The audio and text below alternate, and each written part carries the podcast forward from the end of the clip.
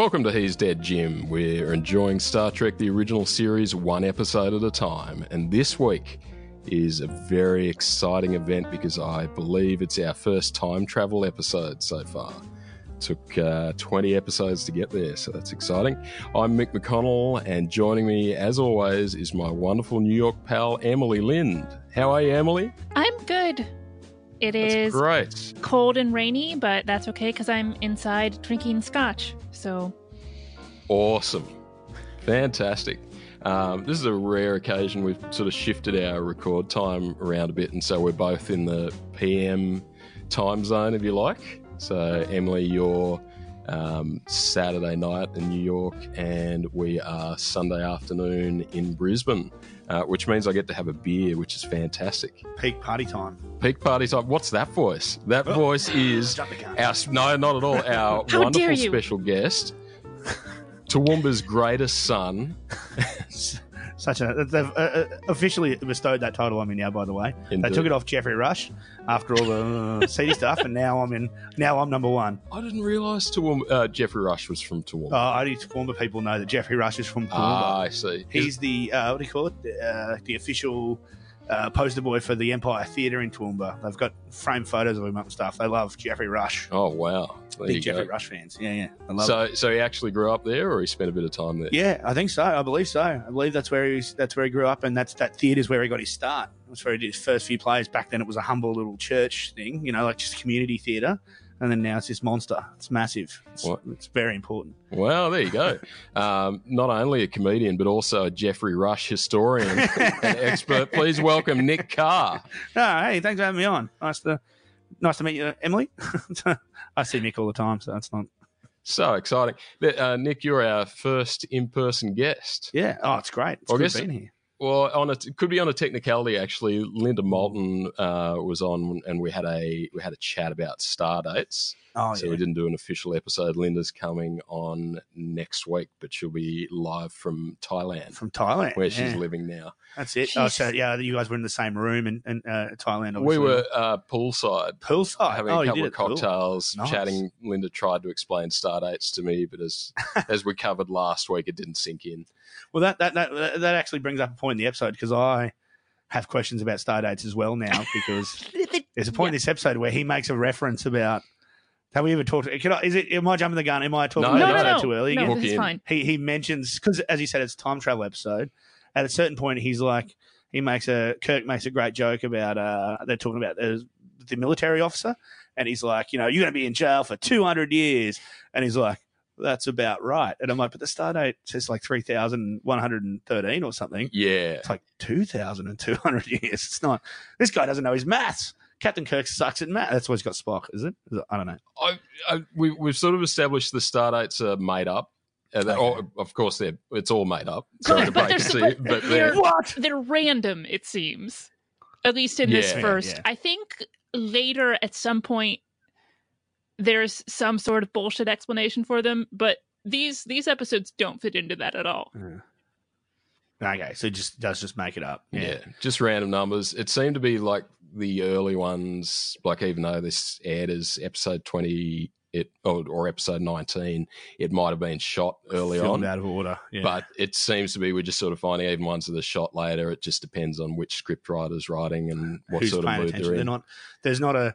There's not like a big board up in the office where they're doing the timeline out. So especially when you're having time travel episodes, I feel like you should have a board and you should be keeping track of time. I feel like that should be key. Definitely, it's just me. yeah. It's just me. Otherwise, you're getting a big mess with timeline. I mean, I yeah, have, I yeah, mean, I have a lot of problems with their time travel in this episode. yeah, so many questions come up. there are a few points that I took issue with as well. Yeah, yeah, definitely, definitely. Some some big ones. I can't wait to hear everyone's feedback on this one. Um, yeah, you might. I don't know if you can hear in the background. My cats, my cats joined us today. So Meg's crunching away. Decided to have dinner in the background. Oh, right. Yeah. So if you Save hear it it- for now. If you hear a mysterious crunching noise in your in your Apple AirPods or your Bose, whatever they are. No, what are the Dr. Dre Oh, Beats. Uh, uh, beats. beats? Yeah. So in your beats while you're cruising along, if you hear Apparently crunching, terrible headphones they are. I've got a friend who's right, right into like audio stuff, and he reckons Beats are trash headphones, really overpriced apparently. So really? I don't know. I don't know nothing about it. So I bought a set of genuine Beats noise cancelling headphones from the markets in Koh Samui in Thailand. Of course, they were genuine. you, you can't see Mick doing the genuine, the quotation Yeah. marks around genuine, but he is. Uh, and I think the second time I put them in my ears, they fell apart and the battery fell out of them.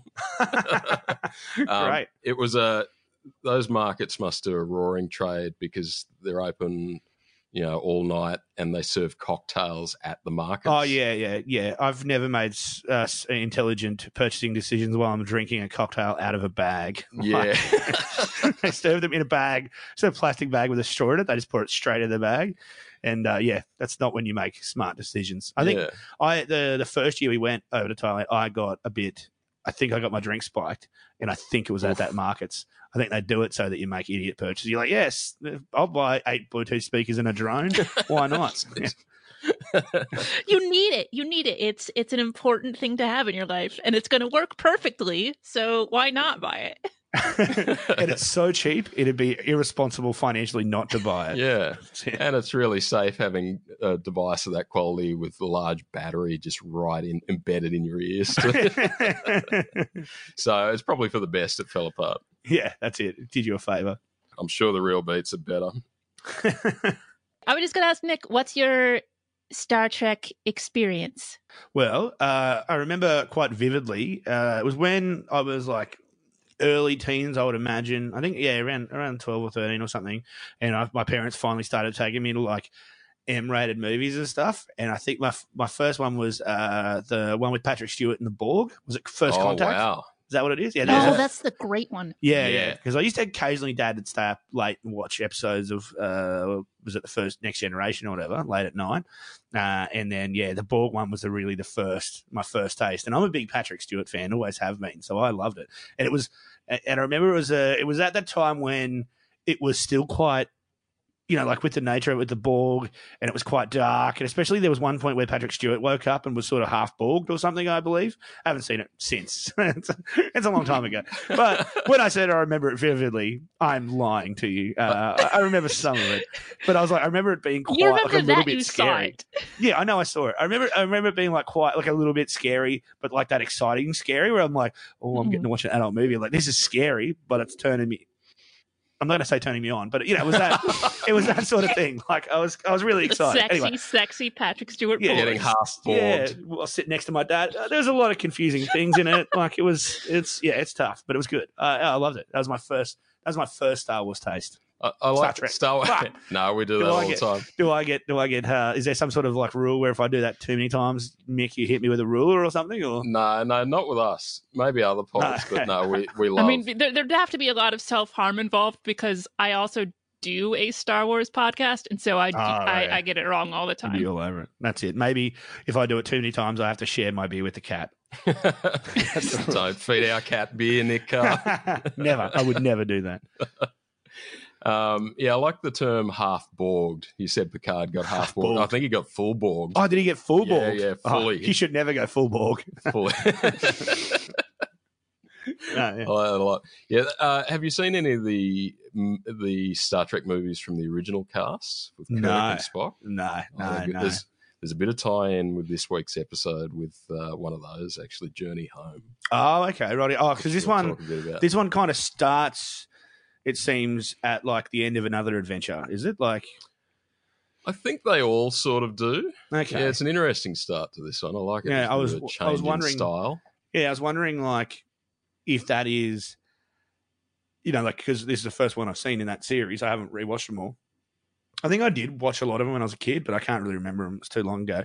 But yeah, uh, like they start seem to start it, and I remember thinking, okay, should I have watched the one before it to know what happens? How they got in this situation, or is it just like a you know a bit like a Family Guy or Simpsons where they do a cold open where it's like, oh, we've just come back from another adventure or something, but you don't need to, you know, it's just ran like it's just made up.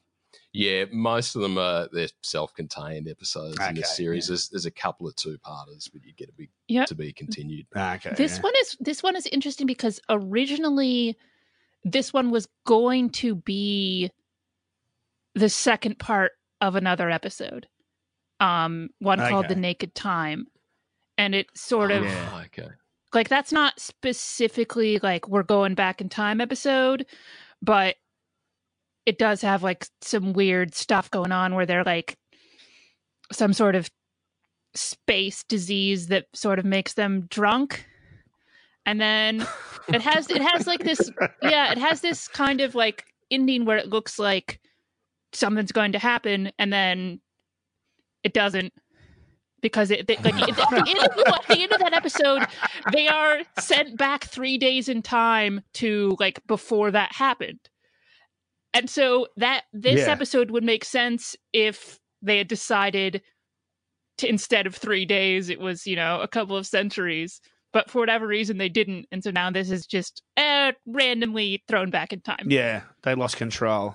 They didn't know what they were doing. That makes perfect sense because I remember at the end of Naked Time now that was it was like at the very end they introduced time travel within like the last minute of the episode Okay. and all of a sudden it's like starting up a brand new story so that, Yeah. that makes perfect so sense. is Naked Time earlier in the series? Yeah, or- yeah, yeah. It Ah, okay. definitely it Yeah. screen yeah, it, it um it aired earlier in the series. Seems like the sort of thing that would be fixed if they had a fucking whiteboard. Yeah, yeah, They had a exactly. Someone in charge of Yeah. continuity, continuity. No, or a corkboard with like the little red strings going back and forth to it, like connecting the timeline so they all know exactly where it's going. Yeah. Anyway. This is how I'd, I'm going to go back in time and fix Star Trek. That's what I'm going to do. Well, it sounds like you'd be a good choice to do it. That's a good pickup. Yeah. uh, I, I didn't even, I didn't pick up that that. Hang on, this is following on from another story. So it felt like it. Yeah, it was like because they're, they're just talking about how hectic it was at the start. They're like, oh Yeah, no, we've only just survived. Also, why don't they? I mean, again, this is my first foray into Star Trek uh, critique, but uh, has anyone brought up at what point in our future do we just abandon seatbelts? Yeah, we talked we talked a bit about Okay. the seatbelts. Yeah. a couple of episodes ago, they had um, basically a waitress serving them coffee and just cups with no lids, no seatbelts in this place where like regularly everyone's being tipped upside Just- down. Yeah, just sitting just sitting on the like probably what like billion dollar computer equipment Ooh, yeah, yeah. yeah, That's it. They're just going to fall over. That's they. There was like one point towards the end of this episode where they spent a good, I think, two and a half minutes just falling backwards and forth. You're like, no one, no one's even thinks maybe if I just hold something. I don't know. They're just fine with falling around. Anyway, makes uh, that, that frustrated me. That was one thing I was like, just put, just grab onto something. Wear seatbelts because they're just falling back and forth the whole time. It was crazy. Anyway, That persists um, with next generation, so like a, another century or two. still no seatbelts yeah Yeah, And yep. even- so- Voyager, all the others, no seatbelts. No seatbelts. Yeah. So even, but even if we look at it in like within the time difference, you know, because obviously early TV, you know, they made mistakes. They didn't think to pick up on continuity and stuff like that. But then, so like even the time difference between like in our time between when those two seasons or those two series were made, like how when was the difference? Uh, next generation was 80s, so, 80s. and So- finished early 90s, I think. So okay. yeah, yeah. So like still so like about is that 20 a- years like enough twenty that years. we were more Yeah. concerned about health and safety certainly OH&S was a thing then. They should have been like, well, Yeah, seatbelts were a thing. seatbelts were a thing. I, I think it's just fun to see people be thrown around. it is, Um, yeah, I- definitely. I know. Yeah, there's Uh, there's a couple of uh, times where I've yeah, like some of the officers would just like they've smashed their heads on the consoles. yeah. Like, so, so there is actually some good acting and a lot of just crazy acting. yeah, it's just weird. Well, I thought it might have been a bit intentional at the start of this one because as Kirk goes to help up Uhura, you see you get a big undies flash. oh, Like, really? Yeah, yeah big- i I noticed know, that it was i was just like noticeable. Yeah. jesus christ it's it's, Yeah, yeah, yeah. it's pretty Cut that insane Yeah, yeah, Yeah, and it's like the was only go- thing she gets to do this episode basically yeah, yeah. She t- she played a few audio cues or something, but other than that, yeah, you just see a flash of undies and that's it. I was like, all right, Right, yeah. good job, good They- job. there's, a few, I'm in. there's a few wild things in this episode. Um, so I just want to ask: so, are you into other sci-fi? Are you into Star Wars? Yeah, or- I am. I am. I'm not. Um, I'm not hardcore, but I, I, I do love it. Like I was a big Star, yeah, big Star Wars. Actually, more. I was always more Star Wars than Star Trek. Um, always went and saw those, you know, in the cinemas when I could. Like, and I remember even in the, was it the nineties, whatever, when they redid the, the the like they digitally remastered the original trilogy. Yeah, yep. Yeah, I remember going to see every single one of them with Dad. Like it was always an exciting thing. That was good. Used to watch rewatch New Hope constantly. I don't think we had the others. Oh no, we had A New Hope and we had Jedi Strikes Back on uh like VHS, but we didn't have Empire Strikes Back. So Oh, so you had Return of the Jedi. Return of the yeah, Jedi. Jeez, yep. Sorry, yeah, yeah, right. yeah. I've What- been drinking. What do you think about like the the added CGI they had in those movies, like Jabba Uh, the Hutt getting added into the to A New Hope? And, Yeah, uh, yeah. yeah, Look, it's fine. like, I didn't love it, but it was all right. You know, like You're I'm not- allowed, it to, didn't you're allowed to say that you hate it. It's fine. yeah, yeah. yeah, Look, I was. It was a bit like, oof, you know, but like, you know, it didn't make me mad. I don't get mad about stuff like that. I'm like, all right, they have a they had a crack. It's fine. Yeah, I, I think like now the general consensus is it's terrible. But I was I've just sort of lately been reflecting on like at the time I was about I think I was about seventeen when the when a New Hope got re released and Yeah. it was exciting at the time. Like to see just see this extra Jabba, even though it doesn't make any sense and I think it sort of ruins the surprise of Jabba Yeah, later yeah. on. Whole he's, he's slightly more scary when you just hear him talked about Yeah, but uh, I don't know. At the time, it was just CGI was kind of cool. I think. Well, and I Yeah. it Did was you just watch- we got to see Star Wars in theaters. That was pretty fucking cool. yeah, that Yeah, was awesome. That was sick. Yeah, Yeah. that was definitely very cool. Very big fan of that. Definitely, definitely. Other than that, just, uh, like heaps. I, I used to watch Stargate like every episode. Like I was really into because that was another one. The, the original Stargate movie. That was another one of those movies I saw with Dad when I was like you know young teenager. I love that movie. Yeah, so good, so good. And even the show I loved up until I think it was towards the end of the final season where I started to go. They've had three episodes in a row where it's just different versions of them being cloned. Like, oh, we've all been cloned. Oh, we're all robots. Oh, now we're possessed by aliens in bodies that look exactly like. And I'm like, oh, this is the same shit. so getting to the point where they'd, run out of ideas. yeah. completely. It's like just. Just finish it. Just kill them all or something. I don't know. Have something happen. Like I don't know. or maybe you need to just empty out the writers' room and start again. Like, I don't know. Clean house. Yeah, that's it. You're all sacked. That's it. Three clone episodes in a row? Nah, you're gone. That's, you've done your, that's three strikes, boys. You're out. No more pitches. Yeah. But no, man, I was a big sci-fi. Oh, look, I love, I love, I do love sci-fi, but I just don't, uh, you know, uh, yeah, I, don't ever go hard on anything. I suppose. That's fine. No, you don't have to go Never hard. deep dive. This um this has been interesting. A lot of people we've had on, like, uh, maybe not seen a lot of sci-fi. A lot of people never seen Star Trek at all, or Oh, really? definitely not seen the original series. So it's interesting that it's been fun, sort of introducing people to this. And Yeah, getting fresh Yeah. eyes on it. yeah, yeah. that's it. That's It it. is. It's a fun series. Um, It is good fun watching. Like I was watching it on the bus, and normally mm, there's no good experience on the bus, but uh, it was fun. I had a good time. Like I was, I was enjoying it. Like that episode, I did enjoy it overall. Yeah. Nice. With so, what what was your choice of headphones on the bus? Well, actually, Koh Samui Market Beats. no, no, no. I mean, I've still got my uh, Pixel Two. Uh, uh, you know, the ones that come in the box, like the a genuine part. the oh, genuine nice. Pixel headphones, but I forgot. And luckily, the bus was very densely, uh, sorry, sparsely populated today, so I could just sit away from everybody else and just have it on low volume with the subtitles. So I didn't get the full experience of the score. I couldn't hear the music real well, which I think probably would have added to the experience. But I just had to be quiet and try not to piss everyone on the bus off. So right, Righto, eh, we can fill you in on some of the music cues. Yeah. But Yeah. oh, so you were that guy on the bus. I had to be this time. Normally, I never am, but I, like normally I just go, oh well, I'm on the bus, got no headphones, I'll just sleep. Did it, But- no, no one came and sat next to you and go, "Oh, I like this episode." yeah. No, no, there was only like two old ladies, one of which uh, my favorite thing ever happened because the other day I was in my kitchen, I opened a bottle of um, soda water from the fridge. I hadn't shaken it up at all, and it just exploded everywhere. And I felt like a real idiot until this old lady sitting in front of me did that on the bus. Oh, She just exploded soda water all over herself. Oh, oh no. on the so bus. exciting. So it was real good. It was real good. Uh, that was great. Yeah. And then there's just a couple of weirdos up. There's always a couple of weirdos at the back. So that's it. I've learned now it's not the cool kids that sit on the back of the bus. It's weirdos. It's always weirdos. they always sit up the back. yeah. There yeah. That's it. I mean, I stopped sitting at the back because I didn't want to be associated with the rest of the weirdos. There you go. Now I'm a mid bus guy. That's a problem because the weirdos are behind you and you can't see what they're pl- plotting. Oh shit! I didn't even think of that, Mick. Ah no, you've ruined the bus. you're gonna have to get. You're gonna have to claim the back seat first. get on. Take early. the back seat back. I'm never Go. on time. Damn. Yeah, all right. Um, do do the buses still have TVs? Well, no, And- they, they make a point now of saying we, as company policy, we don't play any radio or TVs so that you can just all enjoy your own stuff. Yeah, I suppose that's it. Mm-hmm. Everyone's got got their got a decent data connection on their phone now. They've got Wi Fi on the bus, so you can just Netflix the whole way. Oh man, Yeah, yeah.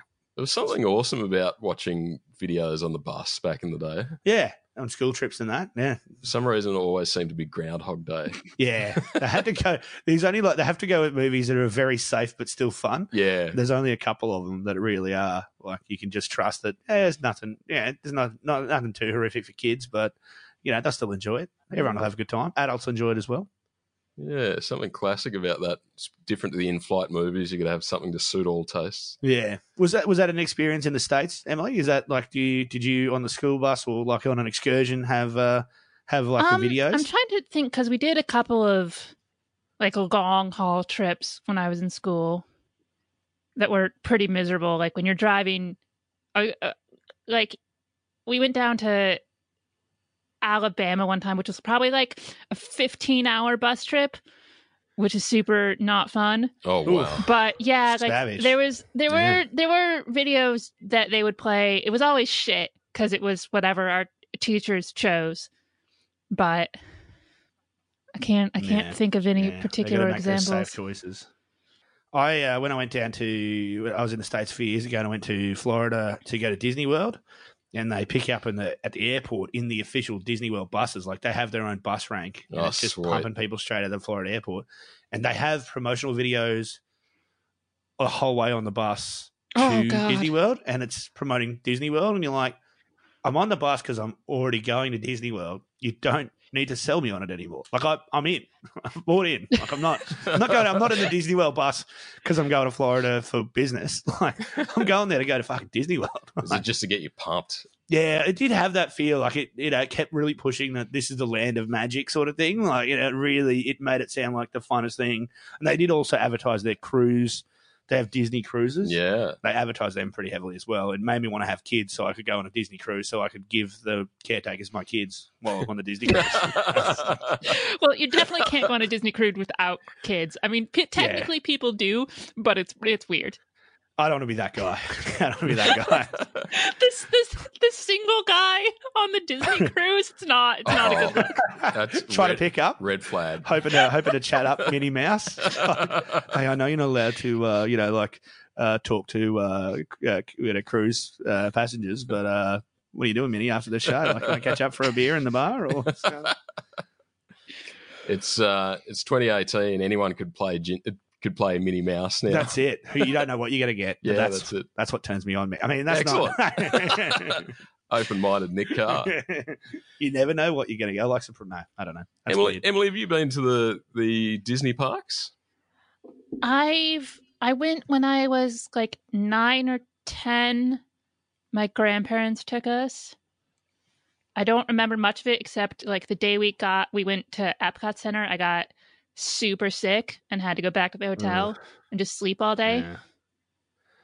Oh man, that's a bummer. Yeah, some of the food I had there did make me. I had a couple of incidences uh, at, with food at the Disney World parks that were uh, the, it's just really salty and oily. And I think in Australia a few years ago we made the choice, uh, like Macca's and that I think did it where we switched to like vegetable and, and canola oil on a lot of stuff when they were frying it.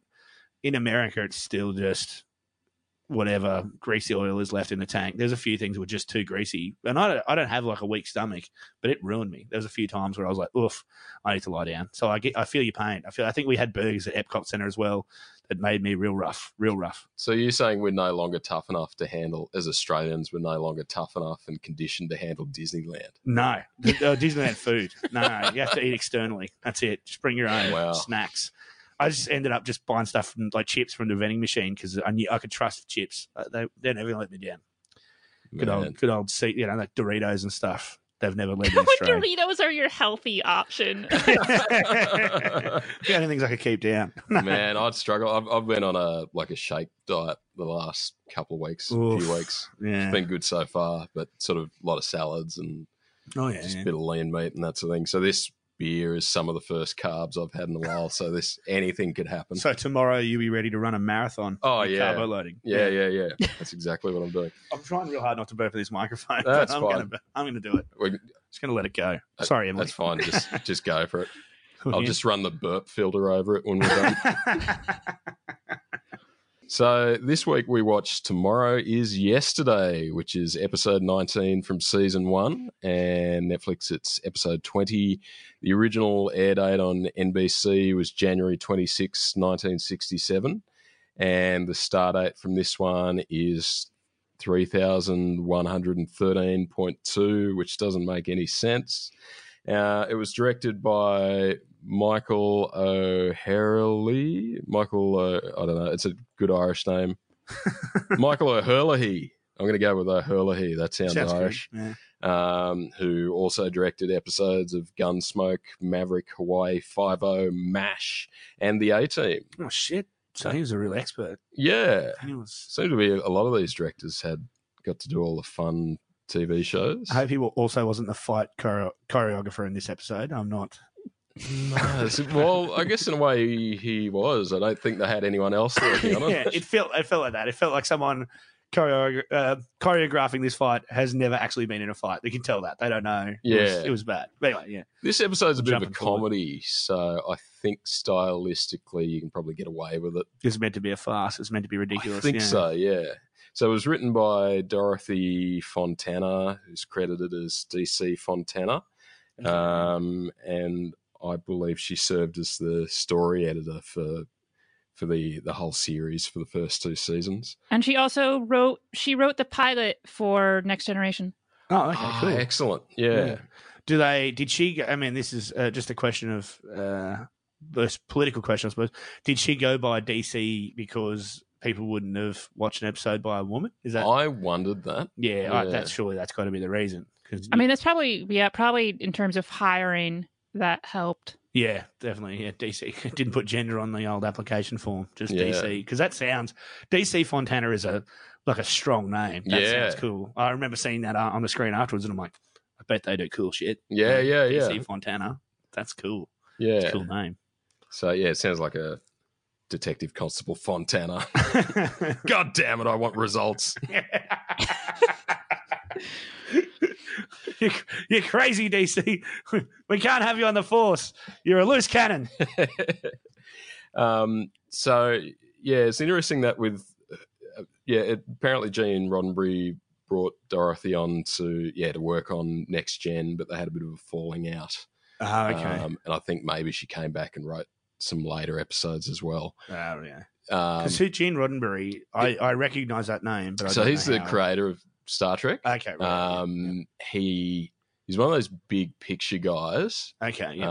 um, but sounds like a little bit hard to work with, particularly. okay. I think he left the original series after the second season because Okay. he you know wasn't getting along with the network or whatever. yeah. Um, when he came back to do, and they only did one more season anyway, so Oh, yeah, yeah. um, uh, when he came back to do next gen, it sounded like he had to do a fair bit of work to try and clean himself up, get off the drink, get off whatever. Oh, else. okay, right. Yeah, So- he was one of those. Ah, Yeah, so I don't think he was in the best state, and sounded like he was, you know, pretty difficult to work with.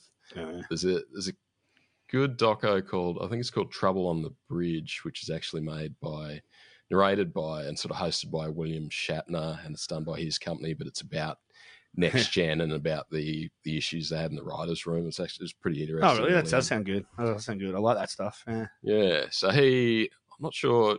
Emily, do you know how many seasons into Next Generation before Gene Roddenberry died? Oh, I don't remember. Um, he died in. That's so weird because I remember like when I was a kid, like hearing he died in ninety one, so that would have been what like the Oof. M- middle of the run. Yeah, I'm going to guess so. So it definitely it found its found its legs before, like while he was still involved. I'm guessing, Mm. unless he stepped back. But I, I know things things were tense to start off with, Yeah. and he's one of those people. Yeah, big vision guy. None of this would exist without him. Yeah. and even like next generation is incredibly woke like it's very visionary oh, really? and yeah. and that's all him so it's all Okay, thanks to yeah. him so even though he was it's, you know sort of that both sides of the coin even though he was probably Yeah. hard to work with It's because he had a like strong this vision. doesn't- yeah, doesn't get done. It doesn't happen without those guys. Yeah, yeah, that's it. That's it. Um, so we start this episode. We're on a 1960s U.S. Air Force base, and uh, the you know the radar trackers or whatever have detected a UFO, and they scramble fighter jets to go and intercept. And these are cool silver like 60s fighter jets. Yeah, Oh, yeah. I don't know if they were all like that. Then you sort of when you think of fighter jets, you think of like Top Gun or whatever, and they're in some sort of camo colors or something. Yeah, yeah. These are sort of shiny bare metal, almost chrome. Yeah, yeah, it was. But you only got a real, uh, real brief glimpse of the fighter jet as well. I, I Yeah. felt like it was real, like sort of real bad, poor view of it flying out there, and that was is the one shot. And then they replayed the same shot later in the episode, obviously because it's time travel. But that was it. It was only two quick flashes, really. I felt I wanted to see more of the plane. There's there's a little bit of just on the runway, but yeah, it is pretty quick. Mm. It's a very Yeah. quick open and then straight to credits. Straight it's pretty it, yeah. exciting. We see the Enterprise flying across a blue sky with clouds, and uh, that's the Enterprise. We find out is their UFO, and then we roll the opening. So we find out the Enterprise was en route to uh, Starbase Nine for resupply. Could this be Deep Space Nine? No, because Deep Space Nine was a Cardassian station that the Federation sort of took over later. It was called Terok Nor. God, I'm such a fucking dork. No, no. This this is thank thank God for you. Otherwise, I'd just I'd just I- retcon and make stuff up. So okay, so I, that I thought it was the other guys that Bajorans or whatever. We're just going to nerd out here for a No, second. fine. Nick, I was Sorry. gonna say- I was going to say I just I, I preferred that Starbase uh, before it married Kanye. But anyway,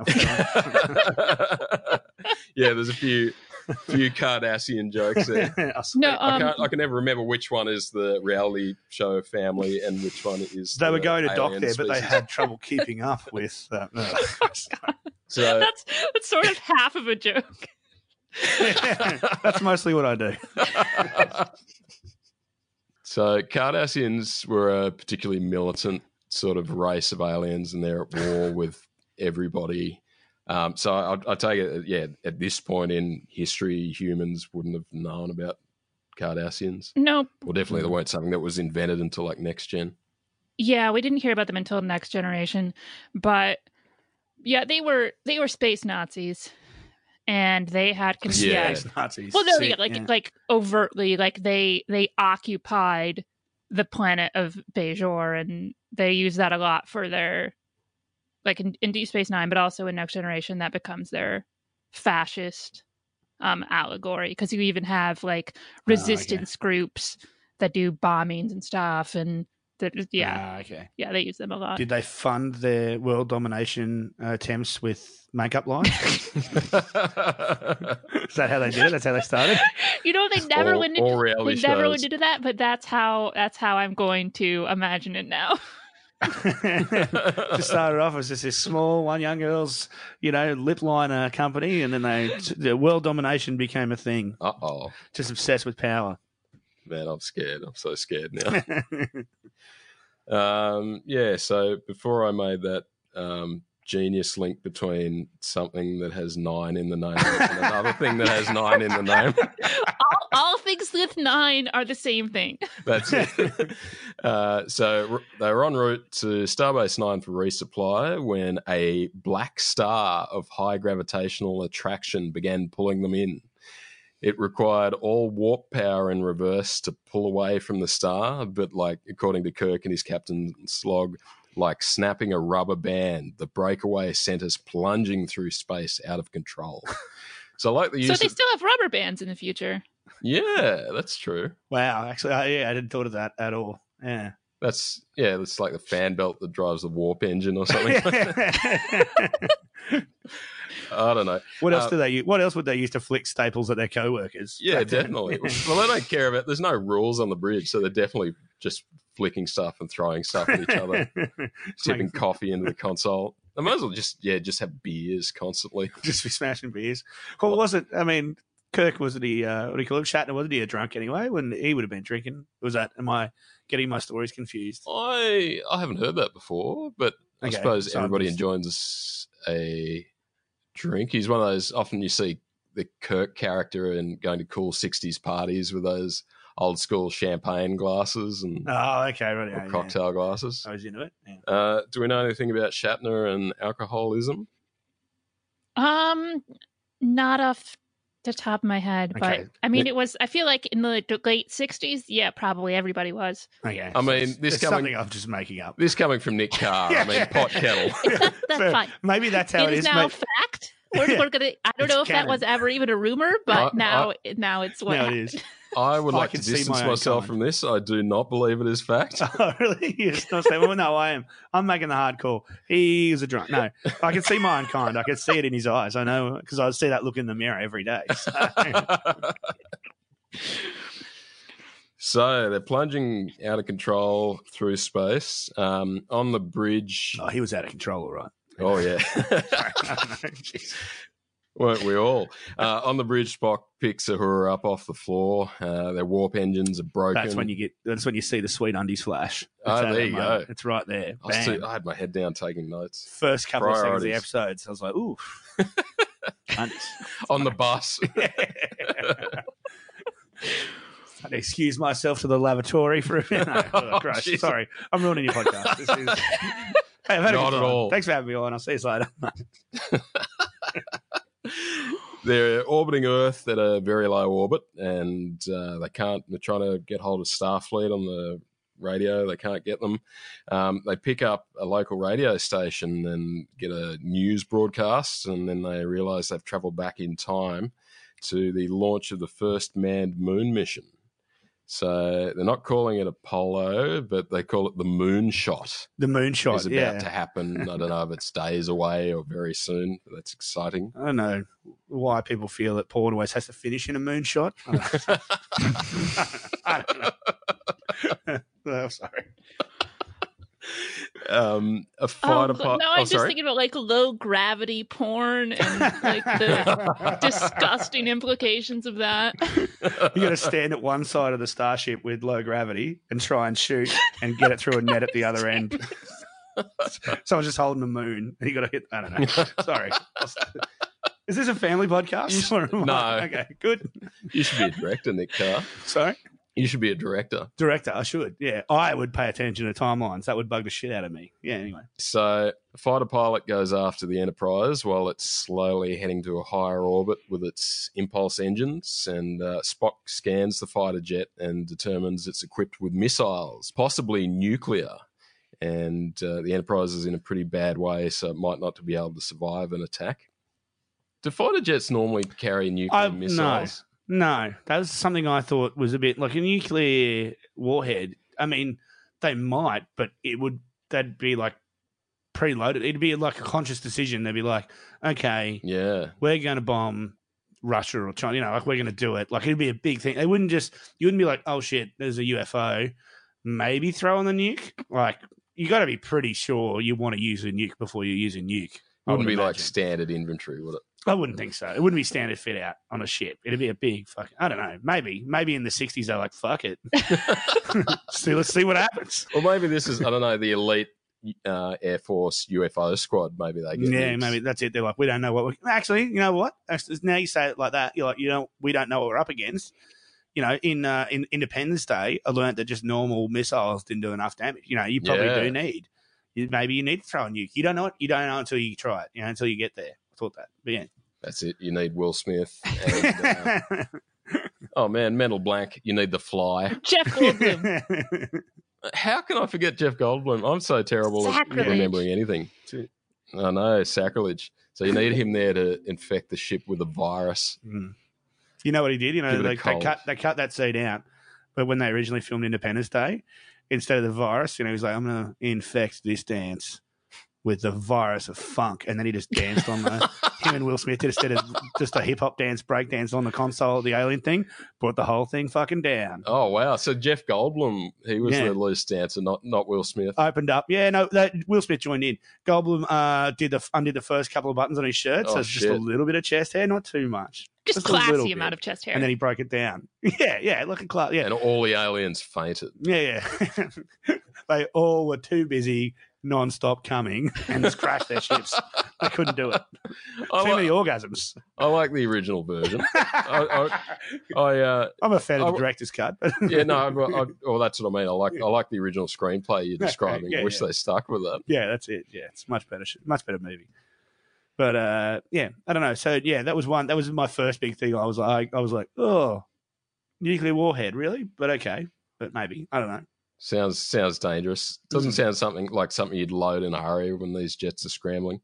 Um, Kirk orders Scotty to hold the jet in place with a tractor beam, but the uh, 1960s fighter jet is not strong enough to withstand the beam, and it breaks up. And they beam the pilot on board the Enterprise just in time. Just in time. Is that when the credits roll? Was it then? Uh, no, I think we've already had yeah, we already had the intro just before that. oh, okay, right, yeah. if my memory serves me correctly. Uh, the pilot beams in with his back to us, and he's he's in the transporter room in an orange jumpsuit with his helmet and oxygen mask on. and that sort of made me wonder, like the oxygen mask has got a hose and stuff hanging off it. I'm like, at what point do you determine what comes with you?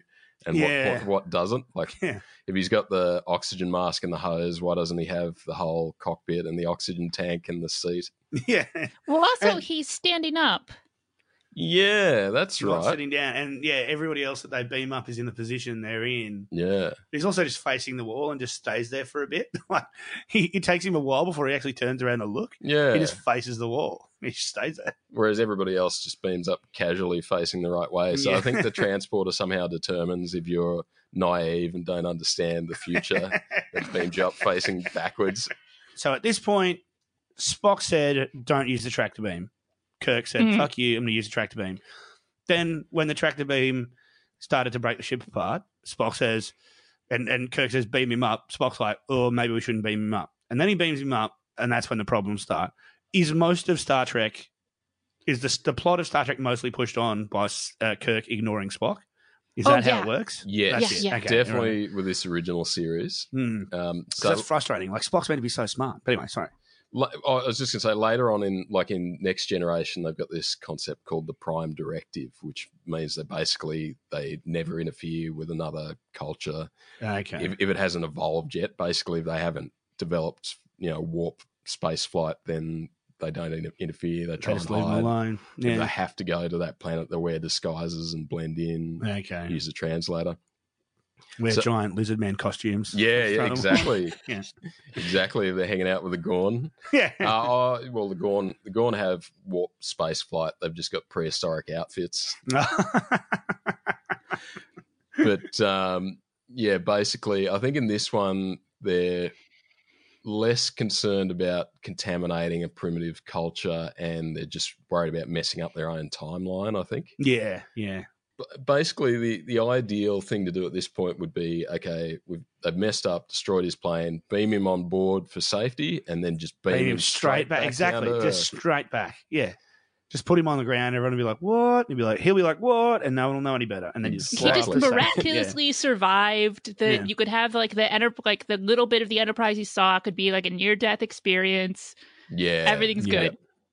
Yeah. exactly. I mean, it would have made a much more boring episode for us, the watchers, because then it just would have been them floating around in Earth's atmosphere for a bit, just going like, "Hey, so um, you fixed those warp drives yet?" Nah. All right, well, let us know. Keep us updated, or I'm just going to go. I don't know, drink some beer. Do they have a bar on the Enterprise? Is there like a crew bar? They do. They've got the the officers' mess. I guess it is on Oh, this okay, one. yeah. Is there an Um, episode where they'll get too drunk at the Enterprise Christmas party and Kirk gets a bit handsy? Or there's there's talk of Christmas parties past. Oh, oh okay. Kirk cool. has to spend uncomfortable, you know, trips to a planet with uh, with old Christmas party flames and stuff like that. so yeah, there's there's a little bit of that. Um, it seems to be they hang out there. Spock plays the Vulcan harp and Uhura sings, oh, okay. and they. What's the drink of choice in this? Is it Saurian brandy or something like that? I think, Yeah. which comes in a weird bottle. Yeah. Is that why Kirk always, I mean, the red shirts always die, obviously? Is it because he takes them down after he's molested them at a Christmas party just to get rid of them? Is that how he does it? He's like, oh no. Uh, hey, come down on this planet, this mission. It'll be fine. We'll be heaps safe. Don't even stress. And then he just lets bad things happen to him because he's like, well, no one's going to know now. That's how he makes it go away. Maybe I don't. you get a commemorative red shirt to wear after after a night with Kirk. Yeah, at the end he's like, all right. Thanks for last night. Obviously, I'm captain, so we got to keep this quiet. But to remember me, have this red shirt. with a target on it. Yikes! This suddenly Kirk suddenly got a lot darker. yeah, try watching it now. Okay, so the pilot's just beamed on board. Kirk comes uh, alone into the transporter room to greet him, and uh, the pilot says he's Captain John Christopher, United States Air Force. He, he sounds off and rattles off his serial number, and Kirk tries to calm him down and put him at ease and tell him he's among friends, but Kirk uh, doesn't explain too much about the future, so he's sort of left pretty confused. He does say, "We're from the future." Yeah, yeah. That's cool. Eventually, yeah. And uh, as Kirk's leading him up to the bridge, uh, a woman walks past and greets the captain. And John is surprised and he says, A woman? And Kirk replies, Yeah, a crewman. And Did we he? I missed. I totally missed that. you would have, if you heard the, if you cranked up the music on the bus, you would have heard there's a like a real sexy trumpet score at the time, which sound sexy trumpet music sounds weird. If you think of trumpet music, you think of like a marching band or something like that. But it was No, sort of that. Yeah, it's jazz, yeah, love. it's bit of trumpet it. jazz, and sort of like with the the mute and the bell, so a bit of wow, wow, wow, wow, a bit of cartoon jazz, like it's Jessica Rabbit or something. Yeah. Um, and I think that's sort of the equivalent of like if this was in the seventies, it would have been like full guitar with wah pedal, just wow, Yeah. wow, wow. Is that a pool cleaner? You got pool cleaners on this ship with moustaches. Don't you hate how now they've done, redone this? They've used CGI to make the women sexier. so John asks questions about how how the ship was built and um, you know starts asking, you know, did the Navy and Kirk cuts him off and says, you know, we're a combined service. Our authority is the United Earth Space Probe Federation. They, I swear to God, it's a new thing every week. Like until they establish Starfleet, it's Yeah. a new thing every week. oh, really? Oh, so that's a common thing too. Because I was wondering if that was. I was like, I thought it was Starfleet, and then when he said that, I was like, oh, okay, maybe I just don't know what it is. But so that that's another inconsistency, is it? Yeah, well, they talked about Starfleet's mentioned in this when they're trying to contact Starfleet, but Hmm. but yeah, suddenly United Earth Space Probe Federation. Whereas later, later on in Next Generation, at least it's the Federation of Planets or whatever. It's you Yeah, know, because United Earth Space Probe Federation is a fucked name. it is. That isn't it? is, yeah, So- doesn't sound cool at all. It's really like not as, not as in probes, like sending you know a robot out like Voyager. It's probes as in you know we, we investigate, we probe into this planet. and it's yeah, it's wild. You would Uh, think, you know, by whatever year this is, uh, 3,113 or whatever, uh, however that works, that they'd have someone better in marketing. Like, nah, that name sucks. We need to, uh, we need to make it catchier. We need a one word name. Well, it's better than you know, the pilot episode, and we talked about that again last week. Christopher Pike, the the other captain, rocks up and says, "This is Captain Pike from the space vehicle Enterprise." so it's gone. It's, United Earth Space Probe Federation sounds a little bigger than space vehicle. More impressive. Um, so Kirk explains they've come from the future via a time warp. And uh, as they enter the bridge, John says he never believed in little green men. And Spock approaches and says, Neither have I. And we get a bit of comedy clarinet. you missed out on good I score. They- see, I missed out so much with the music. they hit the they hit the comedy music really hard in the original series. this this comedy clarinet it gets a couple of times. I think they even looped it twice just to just to hit the joke oh, home. Just to make sure you know it's. oh, laugh now. Um, Spock warns Kirk that they can't return the pilot to Earth because of what he's learned on the Enterprise. Meanwhile, in the background, Uhura's uh, Uhura's there giving him a tour and just pointing out random things. Just teaching him stuff anyway. So, how about stop? how about Yeah. don't do that? They, at this point, they don't think of that at all. This is in our Emily. Is this a point where you took issue with the time travel stuff?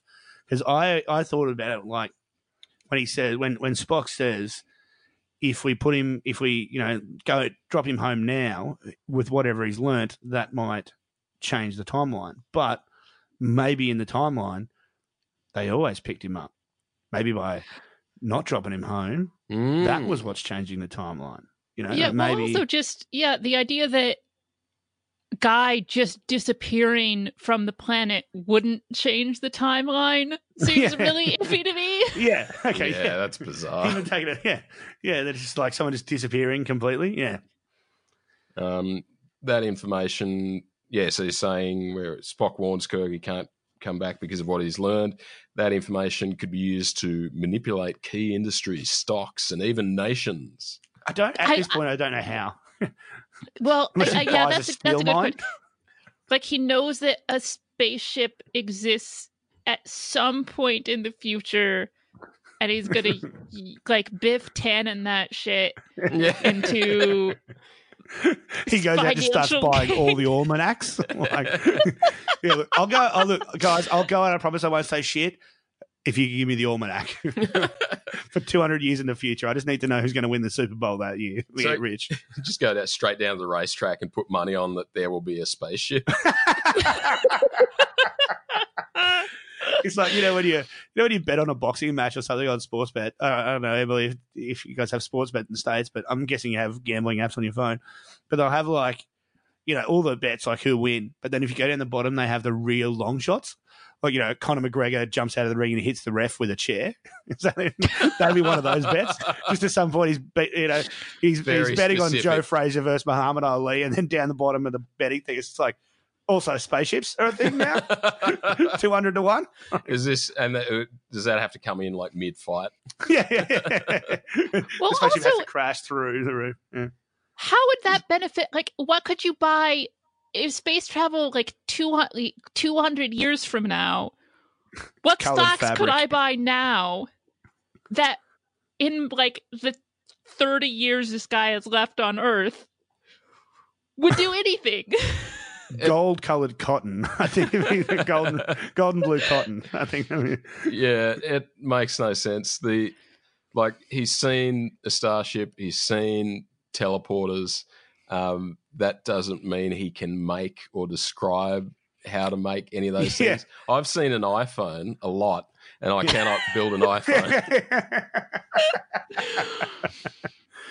but if you if you came into the future ten years ago, wouldn't you then start when I uh, when Apple popped up? Mm, Maybe so- that's it. Maybe you saw some branding. Maybe there's some branding on that ship. but it's all like Starfleet and the Enterprise. They're all post-capitalism, basically. Maybe so- just trademarks the name Starfleet. Yeah, that's it. so he goes and trademarks it, so they can't have it, www.starfleet.com. and that's why they're the United URL. Earth Space Probe Federation because he went and trademarked the name. Fuck them. we'll show this fucking guy. That's actually great. so there we go. We've finally solved it. I'm glad we talked that through. So this, is why I need to talk this stuff over. Uh, if it is changed, Captain, you and I and all that we know might not even exist. Uh, and then the captain He's sort of really turns around to. there. Sorry? He's Spock's only really worried about himself. There. Yeah, I think so. Yeah. It's selfish. No, he's Spock. he's being logical. He's always selfless. but they they give um, Captain Christopher a Starfleet uniform, so he can he gets a yellow shirt like the like Kirk. Uh, so what are the? Sorry, again, this just educated me. What do the different colors mean? uh, Yellow why, is- why would they? Yellow's command. Red is engineering. Blue is medical and science. It changes because eventually red becomes command because that's like a next generation. Like Picard is and Riker are always in the red, and that sort of stays Hmm. that way. But Yeah, because I wondered that. I'm like, why put him in the? Because I thought that must have been what it took. Because it's in the really, it's only Picard. Uh, sorry, um, uh, Kirk and uh, uh, George Takei. Uh, yeah, Sulu. Sulu, yeah, Sulu that are in the gold, and I was like, well, why put him in the gold? Doesn't that? I thought it must be a rank thing. yeah. Like, why give him a he is bigger rank captain. while he's just a wandering around the captain in the Air yeah, Force. no, I suppose. wonder if Ah, okay, it. true. Yeah, I suppose. Yeah, maybe it is a rank thing. They they kept, they, they stayed in. Kind with I don't know. They obviously they don't have spare casual clothes on the Enterprise by the sound of it. Why not just leave him in his prison jump? Uh, sorry, his, uh, his space jumpsuit, jumpsuit. yeah, yeah, Oh, he's looking after. He's being a good good host. yeah. Um, so they go to Kirk's office, and uh, as they walk in, Kirk's in there, and the computer's addressing him in a sexy '60s woman voice and I mean, calling him dear. What the fuck is going on with this like weird C plot? I thought that was. I genuinely thought that that was like a consistent thing throughout the series. I was like, oh, this is them introducing her to their crazy, their, their crazy, sexy female voice. It it is the computer is a female voice, but normally it's a stereotypical, you know, Right. hello computer, you know, Yeah. So, captain. so Emily, this this is just a new. This isn't a normal thing. yeah, no, This like is new. yeah, the ship This is a development. the ship has already had a female voice, but for some reason there's suddenly it's calling him dear and there's this weird story about how they have it overhauled on this female dominated planet that decided the computer needed a personality. I also I love the idea that on a female dominated planet they'd make up like their personality would be the sex pot computer. yeah, yeah. And it's this kind of subservient. Yeah, it's weird. so really aggressively sex positive, like so aggressively. Sex- why, Kirk? Why aren't you doing me right now? that's, Get it in me, but no. so weird. basically if you if you need a date head to Cygnet 4 which apparently is this planet dominated by sex crazed women so that That was another thing that led me to believe that I was missing stuff from the episode before. I thought that might, might maybe an episode before or two. I was like, oh, okay, this is like a con. The, the story's a like a real continuation, and this is something that maybe it's just been a like a long arc over a couple of stories, like a couple of episodes or something, until they get it fixed. But yeah, uh, No, so a- no, it turns out they just randomly. It's like here, just fucking try this. it was just like a, a testing thing. They were like, if a lot more people watch this for the sexy robot voice, we'll keep it. If not, we'll just get we ditch it next episode. Who cares? Yeah, I think it's I think it's just a weird, yeah, like Emily said, a C plot. Um, the the voice of the computer's voiced by was it then wife of Gene Roddenberry or future wife Um, I, I don't know. Majel Barrett? Yeah, I'm not sure Uh, when they got married. It might have been later. She plays a nurse in some episodes, um, and later on in Next Generation, she plays a wonderful character Oh, okay. called Lwaxana Troi, who's kind of a highly sexualized character, the Mm. embarrassing mother of um, one of the crew. And she's always flirting And- Captain Picard, which is just fantastic. She's she's hilarious. She's awesome. Oh, so maybe there's a tiny bit of that in this. I Yeah. don't know. he Uh, was it was before they hooked up, and he was just like, "I want to hear this chick dirty talk." Yeah, he heard the voice. so that was it. no, I'm, I'm pretty sure they were dating, but yeah, Okay. I could I could be wrong. So yeah, they sent the computer to Cygnet Four for maintenance, which is a planet dominated by women, and they thought it lacked a personality. So of course they gave it a female one. There's sort of like sort of like oh my god, females and their personalities and their needs. Great. Infect your computer, you know, your Starship computer with girl germs. Yeah. Good one. and Kirk sort of says, you know, he's complaining about this. Spock, I thought I ordered this to be fixed. And Spock says, I was going to need a three week overhaul on the starbase to get rid of the problem. And Kirk says it, it would be So all. IT professionals in the future are still shithouse. Oh, yeah. or Spock's just fucking with him and doesn't want to change it. yeah. That, How Spock gets off. that sounds like more of a McCoy thing to do. Um, Kirk says it would be all right if it wasn't so damn affectionate. And Spock says it also has an unfor- unfortunate tendency to giggle. um, so you don't really hear it giggle though much, do At you? all. No, it's just talked about, but just because these females and they're giggling. also, half the time when you need it, it's out shopping. now the computer spends all your money. Computer never lets me go on Saturdays with the boys. Yeah, that's basically it. Spock, put the computer back in the kitchen. it's terrible. It's like this series is very woke for the time. yeah. Like obviously it's promoting, you know, women in equal roles and in Yeah. leadership and but it's still Still incredibly one. unwoke at the same Yeah. time. Like the you see a woman on the bridge and of course the the women's outfits are short skirts and everything and it, you know, for a military uniform, and then you hear the trumpet playing sexy music Yeah. just because a woman walks past. yeah. It's sort of a '60s Austin Powers version of woke. Yeah. It's, it's there's so much stuff like that. There's still even like I, I rewatched Chasing Amy the other day, the Kevin Smith. Oh, movie, yeah. and like that is trying so hard to be a super progressive movie for the time it was made, but then like they they say so much stuff which is not progressive. Like there's so much in it that's pretty bad, but they're still tr- trying really hard to do that. So maybe that's what this was back then. It was that they're you know just you know their, their version of a Kevin Smith movie. That's what I'm that's what I'm trying to say. Star Trek is basically a Kevin Smith. No, it's not. That doesn't work. I'm sorry. I'll, shut- I'll shut up. All right. Yeah, I, I don't know if I could watch Chasing Amy again. Like, you, have you watched it? So you watched it I watched recently? it like on the bus like a week ago when I was drunk, and it is yeah. There's a lot. They say like the f word, not the not fuck the other f word, like eighty thousand times. Jason Lee's character oh, oh, okay. does not say stop saying it. Like it is constant throughout the movie, and it is it is full on. Like he just does not. And like there's so many other little things they get really wrong. Yeah, but they try and the the plot of the movie what it's trying to do is like very progressive, but they just get it so wrong. Yeah. It's Yeah. just such a. By the way, the first time I saw that movie was with my parents.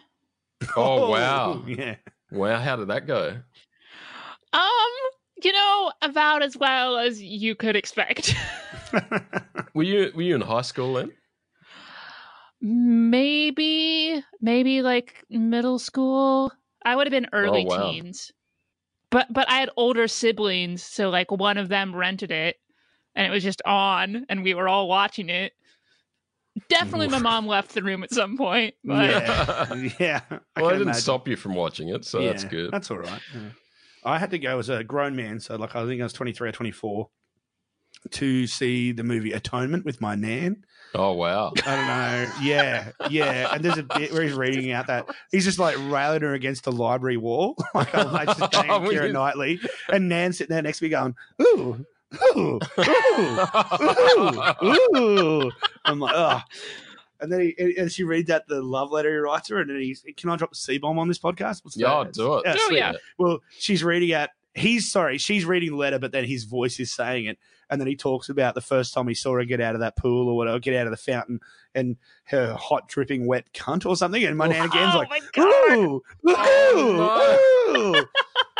So I'm hoping one day I can get an erection again. oh, your poor nan. Oh, oh, she was loving it. Did you cover your? Oh, so you didn't have to cover your nan's ears? no. I had to she cover, my ears because she was making weird noises. I it was me that was suffering. She was having a great time. Oh, Oh, that's so much worse. So this is in Toowoomba, I take it. Yeah, yeah, the uh, the uh, Strand Theatre, The Australian Theatre. No, the Strand. The yes, the Strand. Sorry, Yeah. that's the one that's got like a '50s sci-fi spaceship up above it, or it used yeah, to. yeah, yeah, used to. Yeah, I It doesn't anymore. Oh, look, I actually haven't checked for a while. I, Like I think neon they would have glowing rings and stuff? Yeah, yeah, that was it. That was the one you said the rocket ship. Oh, But I don't know. I haven't checked for a long time. It might have gone because they've done. They've been slowly renovating it. Yeah, it's uh, yeah. They've been slowly updating inside, but not still mostly the same. But Oh yeah, man, I, might I, be there. I'll check for you. If it is, I'll take a photo and send it to you. Okay, so this is where Spock is. I mean, first of all, this is immediately makes Spock seem like a fucking idiot if you've ever watched anything with time travel before. Because he's basically just like, I've looked at this guy and he made no relevant contribution to history, so it's fine if we just keep him. That's that's atrocious. I, I mean, I mean, first of all, it's only logical. Eh, what an asshole thing to say in front of somebody. But also, every other time travel thing is like, you got to be really careful with butterfly effect. You can't even step on a blade of grass because it could change something. But Spock in this scene is just, well, his name isn't in any history books, so we're fine. As long as you take the butterfly and the grass, there's going to be any problem. but yeah, it's like you have no idea what effect he has just doing anything in life. You have no idea. Like just simply reading a history book is absurd. Yeah, That's it. Yeah. Well, because you don't know, like he might have a conversation with somebody that gives them an idea, Yeah, and then they gets them to invest in Bitcoin. Or, you know, like maybe he introduces a friend to another friend and they get married and their kids start the fucking space program. I, I mean, Yeah. that's not going to be written down in history anywhere. no, no. Or he's drunk one night, hanging out with his English mate Freddie Mercury, and then Freddie's like, "I'm just, I don't have what it takes to sing in front of a crowd." I'm so, and he goes, "No, man, you're great. You're going to be great. Give it a go. And then they both make out. I don't- and there's so much cocaine. yeah, yeah. He's the one that gave Freddie Mercury the idea at all of his parties, or some of his parties, to have dwarves walking around with bowls of cocaine attached to their heads. Apparently, apparently that was a thing. that was him. Yeah, yeah. A lot of that's problematic. Like and it was him of that gave him. Honestly, that's what I thought you were going at first. too. Oh man, we have to send you back so you can give Freddie Mercury AIDS. Yeah. Uh, okay. How sad is that actually for the world to be in the position that it's in? Freddie Mercury has to die of AIDS. Like that's the the butterfly effect. Like oh man, Oh. mind blown. if Freddie Mercury hadn't have gotten AIDS, would Trump be president? Like would we be like living in a progressive paradise? That's what I want to know. There you go. That's the question. Oh man. Now all these Trump supporters are going to go back and give Freddie Mercury double AIDS. Double AIDS. Exciting Worst times. kind AIDS squared. the worst kind of AIDS. if you only got single AIDS, you can just get a cream or something. But double AIDS, you are fucked. so John is a bit shocked to hear that he's useless and he can't ever go home, and uh, he tries to reason with him. He's got a wife and two children, which seems to be a surprise to both Kirk and Spock. They haven't considered this possibility. Because they're career men. Yeah, They haven't settled with a family. yeah, that's true. They're all about the job. Yeah, that could, that, that could be the case. Scotty chimes in on the intercom and says the engines are almost repaired, but he raises the big issue that they've got nowhere to go in this time period. And Yeah. uh, Well, because they can't. Yeah, they, they need. Well, they say at one point they need parts or something that they just can't get here. yeah, and, and even that, if you know, if they fix it up, if they can't travel before they get the time Yeah. travel idea, this, they, they don't belong anywhere, Yeah, and True. they're worried about sending you know 400 crew to pollute the timeline. that's right. He says there's 430 of us. Yeah, that's a random crowd crew number, but okay. So you have to slowly motor over to Mars and then everyone retires there or something like that. Do they have a small terraforming machine on the on the yeah, Enterprise no, that's that would be very handy. to divert the power from the warp drives to to, to use it? But anyway, There is a bit of terraforming in some of the the original series movies, oh, okay. but I think it, it requires more than just a starship and requires a bit of time. I think. Nah, can't terraform. Rome wasn't terraformed in an overnight.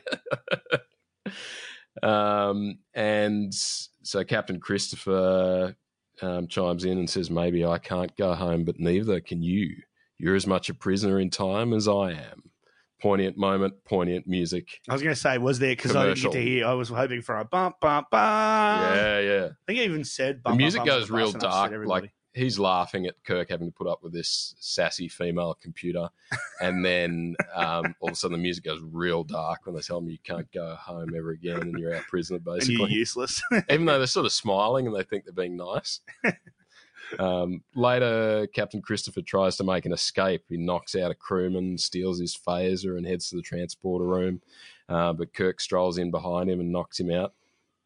And then uh, they take him to sick bay, and McCoy and Kirk are discussing, you know, how if, if they get back to the is it twenty third century? Are we twenty third or twenty second? 20, You say that, 23rd, because next generation is 24th. Okay, cool. I, for some reason, I was thinking next gen was twenty third. So so Um, still, his 200 year comment was still way off. But anyway, Yeah, Yeah. yeah, that's true. Um, but basically, you know, they're saying if they make it back to the future, um, Captain Christopher would be useless and archaic, and he wouldn't fit in. Um, you never amount to anything. I would have figured he'd be a big celebrity. Imagine we had somebody that just rocked up now from two or three hundred years in the past. They'd, Yeah. be, they'd have them like the, have definitely have a uh, Their own like a TV show. speaking tour, yeah, but their they own not, TV they not have talk shows in the future. I mean, that's that's Yeah. gold. I mean, Ellen's still being kept alive by machines. Ellen's on the island. She can't Oh, dance yeah. anymore, but he could dance. yeah, yeah. He yeah. looked like he had got a bit of dance in him. Yeah, I, I, yeah, you think even if in the future they're sophisticated and they're not into reality shows or entertainment, surely they'd be interested from a, like a scientific point of view. What can we learn about history? he can be a Kardashian uh, historian. Yeah, tell us about the the great ones, the great Kim. I used to be friends when I was at high school with this guy Bruce, right? Yeah. Real strong, but Um, Spock enters and says he's determined that Captain Christopher has to go back to Earth because he will one day have a son, Colonel Shaun Geoffrey Christopher, who will head the first successful Earth Saturn probe. Man, So that's Saturn. that's ambitious. Yeah, I was gonna say they made a big In, call on in that, didn't one they? generation, we're gonna go from the moon to Saturn. I saw that and I was like, we could have. Yeah, We could have. if we had our priorities right. We did. We yeah, We went to the moon a bunch of times and then gave up. just like yeah, that's enough. Moon's cool. I mean, Mars is gonna be better. Let, ah, let's just stop. Yeah. That's basically it. we Uh, could spend this money on going to Saturn, or we could do a bunch of cocaine. it's pretty much how it's panned out. Um, they plan. Oh, yeah. So, yeah, Captain Christopher's super lucky that he had an important son. Suddenly, he's worth something. and this is also the the first time that news has broken to him that he's going to have a son one day. He's finally just found out after all these years, I'm gonna get laid. yeah. So they plan his return, um, and they discuss how you know, yeah, Captain Christopher captured detailed film of the Enterprise on his wing cameras, and uh, Kirk and Sulu beamed down to the Air Force base on a mission to recover the footage. I wouldn't have thought they had room on the wings for cameras if they're just loading it up with nukes. Oh yeah, Also, look, if if Christopher is so like set on he's got to report this because that's his duty and he's got to do his job, why does he fucking tell them any of this? yeah. Like Yeah. just don't. Like he's sort of his survival instincts are good enough that he wants to try and steal a phaser and stuff like that, but Mm. but yet keeps telling him dumb stuff like, "Oh, it's my duty to report what Yeah. I've seen, and I'm going to do that." Yeah, just be like, nah, hey, look, I didn't see shit. We're Yep. cool. I didn't see. I'm not gonna look. I just want to get home to my family. I didn't man. cameras. What are cameras? Yeah, just So you- act delirious. You can't appeal to Spock's soft side because he's all about logic. Spock could see straight through that though. He'd be like, oh, look, I'm cool. I just want to. So I'll be like, nah, fuck you, man. yeah, I know what you're about. yeah, You're yeah. gonna rat straight away. Spock. I think he says this uh, later on. He's like, I trust you to a point. yeah. Bum, bum, bum. Yeah, he gets it. Spock's Spock's all seen. way ahead of the game. Yeah. and don't know if he's. Yeah, we have had a mind meld, haven't we? So if Spock wants to interrogate somebody, he can just put his hand on their face and merge minds. And just do it. Yeah. Yeah. That's it. So yeah, there's Can- no, there's no, do not lie to Spock. in the mind meld, does Spock have the power to erase him? Because that was the first thing I was like, just erase his memory for a bit, like just punch him Ah. real hard in the head or something. I don't think we've ever covered that. Yeah, I know it's taxing on Spock because the minds merge like during that time, so they he takes on some of the other person's Hmm. memories and emotions and stuff like that. I don't know. so Spock just needs to practice more, and maybe he can do stuff like memory erase and stuff. Yeah, He just needs some more skills. geez, that'd be handy. Men in Ooh. Black. Yeah, well, that's it. handy. Like they don't have that technology yet. Will Smith had that in like 2004. They probably do, but I don't know. They're a bit more ethical than MIB, maybe. um, Are you accusing the men in black of being unethical. of being unethical? Tommy Lee Jones is pretty brutal. I like the bit when Will Smith fig- figures out he learns about this technology. He's like, "Man, did you do that to me?" It's like, "How many times have you done that to my mind?" um, so Kirk and Sulu sneak around the offices and they walk past a gigantic '60s computer with a heap of reel-to-reel tape cabinets. um, Sulu warns if they start up this primitive computer, it'll make the devil's own noise. So there you go. So they're optimistic. Computers in the future aren't so noisy. That sounds like Slayer and stuff. Yeah, yeah, yeah. Sick. They um, start carefully removing tapes from the computer, but they're caught by an air police sergeant who's armed with a revolver. For some reason, the I don't know if I'm not up to date, or uh, my history of the '60s is not great, but that revolver seems like out of date for even that time period. Yeah, they would have. Yeah, they, they had. um Yeah, I, I would have thought they had like Berettas and stuff in the Second World War, like the you know, like the like a what do you call it, semi-automatic pistol. Yeah, before then. yeah. Well, this is sort of like a police issue. Yeah, Yeah, it's a real police thing where you, I don't know, you probably expect like Air Force security to have, you know, machine guns or something. yeah, something like something bigger than that. Yeah. Yeah. But also, I noticed that on this when when they go to rescue, I'm jumping ahead a little bit. Uh, when they go to rescue Kirk, he says, "Oh, okay, you guys take down the phasers." But why didn't Kirk take down a phaser? Like, surely Kirk could have been "Phew," Yeah, knocked yeah, out to old mate, problem solved. Because Kirk saw him before he saw them. yeah, Because he well, he had time to close the door. yeah. I Oh, think that I think was- he said his before we get to that point. He's had his he's had his ammo belt stolen because I Oh. know he's without his communicator. That's the problem. Ah, okay, yeah. So, but Also, why did they to- why did they beam down in uniform? Yeah, They're exactly. really conspicuous, Bright like gold. space uniforms. They're high vis. That's what I mean. This is this is definitely more of a farce. more of a no one's going to see this. they just think they're that good at being sneaky. um, so the air police sergeant is armed with a revolver. He confiscates their belts, picks up Kirk's communicator, accidentally activates the emergency signal, and so the Enterprise crew beam him up. And he stands on the transporter, frozen, revolver drawn, and he's just frozen in fear. He's, He's pointing Catatonic. sideways too. He's not pointing backwards. Like, Yeah. like the pilot. He's pointing sideways. Yeah, so he's in exactly the same pose, but he's so just terrified he doesn't dare move. and Spock greets him by raising an eyebrow.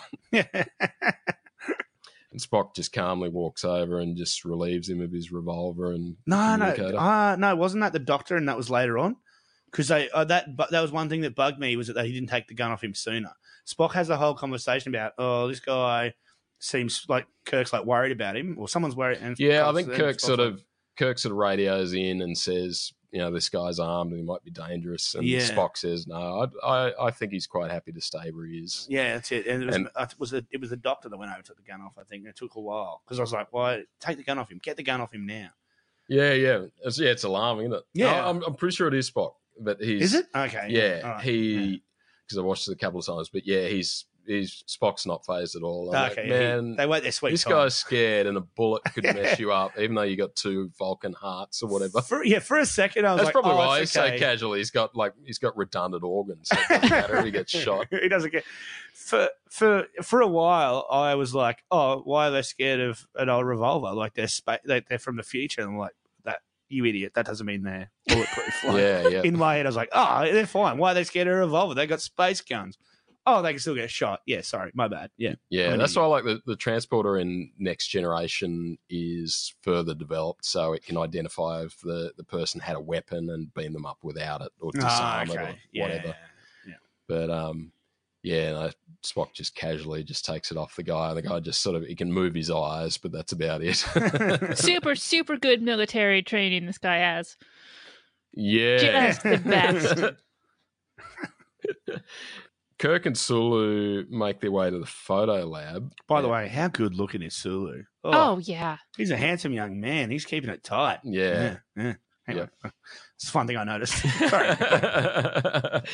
Oh, you'd be the episode Emily talked about the naked time. You'd like a bit of Sulu then. Oh, He's- really? He's doing a bit of sword fencing, shirtless. I was going to say, does, does he He's spend a bit of time up. naked? Christ. Sorry. Um, so Kirk and Sulu make their way to the photo lab. They grab um, the film and they're almost ready to leave, but Kirk just wants to go out and check the files or something like that. Uh, they've tripped off a silent alarm, and three air police officers capture Kirk, and he does a bit of a fight. This is the awesome fight. Oh, talked wow. fight scene. Yeah, there's a lot. There's a lot going on in this fight scene. Yeah, very obviously choreographed by someone who's never been in a fight. Like there was, like there was one point where where Kirk was doing like a thing where he holds both hands and was like swinging it into the their gut. double punch. Like yeah, the double, and it's just like yeah, that's not that That that, would do, do very nothing. little. Yeah. that would do no damage. And then he even does the hold the door frame, pull up, and let someone jump behind you. And then I was the other thing. One when he does that, he runs at him and then jumps sideways. yes, I have that in my to down all notes. three It's ridiculous. He like Yeah, launches yeah. himself horizontally at these three guys. like he's in Mortal Kombat, Bowls a them over, flying yeah. kick or something. Yeah, oh, like just yeah, just knocks them all. It was uh, that was one thing I was like, yeah, that's not because like there's three of them. yeah. They could just catch him and then just drop him. it's almost yeah like a dance flight a It dance is. fight sorry it's almost a dance fight like uh West Side Story. Like. Just sort of skipping around, everyone click, fingers. um, yeah, it's odd. And they're the police officers, their military training's not great either because after they have this long fight and Kirk doing all these flips and everything, then finally the main guy pulls his revolver out. like, do that first. oh shit! I have a room. gun. Oh, no. Sorry guys. This could have been. This would have saved us so much time. I'm an idiot. Oh wait, you guys have guns too. We're dickhead. oh mate, the first guy that they captured, that they teleported, he comes through the door, guns out. yeah, These yeah, guys, nah, we don't need a gun. So yeah. you know, let's not have the guns out just in case. and they're responding to an alarm. But uh, anyway, in the meanwhile, um, Sulu's in the back room. So before all this, Kirk's shut the door on him and he's able to escape and get out of there. Um, so he's taking the film back. There was a great line there too. There was where Kirk was like, uh, he turns it on him. He's like, "Well, if there was someone in there, you would have seen him escape." Yeah, that's like, and that's it. There's no there's no logical way out of the room. So that- well, you got us on that one. Fair enough. Kirk sort of is seems slightly amused by all this. He's basically he ends up in the interrogation room. He's hot for danger. That's why. Yeah, yeah. And um, Sulu beams up. Uh, McCoy is angry with Spock as usual for not having enough emotions, and he's worried about Kirk, who doesn't have a communicator, so they apparently can't beam him up. I don't think this has ever been a problem before, has it? That They do you think, Emily? Do you have to have a communicator to be beamed up? Well, no, because they beamed up the guy from the airplane earlier. Oh, that's right. he didn't have a communicator. Shit. Yeah. I guess, I guess maybe because he was like the only guy in that area, so they knew, oh, it's the one life form. So we beam up that life form. But if he's with Yeah. four other people, they can't like lock onto him. Maybe. Or maybe if they beamed him up, he'd accidentally bring the chair up with him, and then they'd, they'd have to be worrying about taking a chair out of contention. yeah. That'd change the whole. Maybe that chair had a son, and that son, you know, was the chair the president sat on. uh, Kirk is being interrogated and he's sort of trying to be polite without giving any info away. He's been quite cheeky. Yeah, very cheeky. Um, Spock, Sulu, and Captain Christopher beam down to rescue Kirk. Uh, Chris, Captain Christopher's still in his yellow Starfleet uniform, Mm. which Again, so if he gets caught, he's going to look like a traitor and a spy who's with these weird people in their point. skivvies. and he's going to be able to give them the secret, like to making Starfleet fabric. Yeah. He takes that shirt with him, and he's got the design. He's got the pattern. He can resew shirts like that all day. That's how he gets rich. And that's how the timeline fucks up. the the air police sergeant is still in the transporter room, looking a bit terrified as the landing party beamed down. Um, the transporter chief asks him if he's hungry, and he asks for chicken soup, and the chief makes it appear. So sometimes they don't call them replicators, but sometimes they need a chef, and sometimes they can magically make food appear when it suits them. Well, it's just a soup. Yeah, yeah, yeah. Just pours in. Like, you know, that's yeah, that's true. that's just running through the lines. If he'd have said they're lucky, because if he'd have said, Oh, I want a spit roasted pig or something like Yeah, that, then yeah. you know, that takes time, then they have to get the chef. But it's like it's just soup. It's food in liquid forms, yeah, good you know, point. protein shake. They can just pump that through the yeah, the plumbing. It shares it's the same plumbing as like the sewage pipes, so that's problematic. But it's got to cause some issues. But uh, Toowoomba tie-in, does Toowoomba still have recycled water? uh, uh, shit, I don't know. I hope not. I've Oh. never looked into that. I think Maybe that- parts of it do, maybe. They went through a terrible drought, and I thought that was the solution. Ah, it's probably one of the solutions. I don't know. I read recently Dalby's going to run out of water soon. It happens all the time. There you I go. don't know. I stopped asking questions. I, f- I have a water filter. Toowoomba water mostly is full of just a buttload of chlorine. Like you go into any A buttload, literally. oh a whole buttload, sometimes two or three buttloads. Yeah. I think a buttload is roughly like 380 grams. I don't know. I'm not familiar, but no. Every you go to any shower in Toowoomba, and the shower screen is like just caked on with like white stuff. oh, yikes. That's my excuse anyway. Good call. I'm sorry. That's gross. Cut that out. Well, that's our discussion about climate change. Now, so Take that, big coal. landing party rescue Kirk. Spock takes out an officer with a nerve pinch while Kirk has to do it the hard way and knocks out the main officer with his punch. Also, that officer had like the big. It was like a dying. uh, You know, like he was like he's pretending to be dying Yeah, yeah. from the punch. Like it was like a big long, like leaned up against the door and was like, "Ugh," and then slowly fell. yeah. If you get knocked out with a punch, you just you just go down. That was a big dramatic fall. yeah, yeah, You don't. You don't. He was like leaning on the door for a minute, going, "Oh, do I want to keep fighting this guy?" nah, fuck. I'll just pretend to be knocked out. Then I can just lie here, just Yeah. chill out for a bit. I think that's yeah. Kirk's punch just packs a bit of extra drama in there or something. I don't know. it's epic. And then Spock even asked him, "Did that hurt?" And he goes, "Always does." Yeah, he's Like, grabbing his busted Knuckles. fist. yeah, there's all, always a bit of jealousy. Oh, oh, uh, well, yeah, an admiration for the nerve pinch. A couple of times, like he said to Spock, "You got to show me that sometime." but can Spock get down? Does Spock ever throw down? Does he get amongst it? oh yeah, yeah, yeah. Oh, Spock does. yeah, yeah. Spock is very strong. He's a lot, lot Mm. stronger than humans. Um, a couple of times, I think there's a couple of episodes where Spock's taken over by powers and goes rogue, and they have to fight him, which is No. okay. tense. Yeah. Well, why don't they Spock? Why doesn't Spock go on every mission then? If he's the best fighter and the Yeah, that's a good point. But he's also like the tactical officer and the smartest guy. Lead Surely less officer. important than the captain. Though. Well, yeah, but Yeah. then then Kirk doesn't get the glory if Spock is out there doing it. Ah, Yeah. okay. So it is because Kirk's a glory hog. All Yep. Oh, definitely. Well, William Shatner was. Definitely the reason these guys are still alive is because of Spock just almost every time. Just saving everybody. so one could argue that Spock is more important. more captain. Kirk is Kirk's important and he does save the day, but It's like when you give the like the rich kid the vanity job, just like okay, well, just you show up, you pay the money, like you you fund it. You can call yourself the boss, but we're going to handle everything else. It's fine. Just sit there. You just look pretty. that's it. Um, okay, let's power through this and let Emily hit the town, hit the disco dance floor. Are you going to go out, Emily? Are you are you oh going out God, tonight? no, You gonna no. it's first of all, it's like amongst it? it's past midnight already, and also I don't. oh, I don't Studio 54 hasn't even opened yet. Yeah, yeah. So yeah, you got to wait another two hours. Also, what do you you don't go out? Oh, like no, I mean not really. And also, my train's not running into the city this weekend because I live in Brooklyn, and so it's just not going over the bridge, and that would require Hmm. like a bus or a car. B- buses in Or New York at scooter. midnight probably not the best travel Not travel. worth it. Yeah. But so there's no no way cool to go out in Brooklyn, like I mean, it's all infested with annoying hipsters.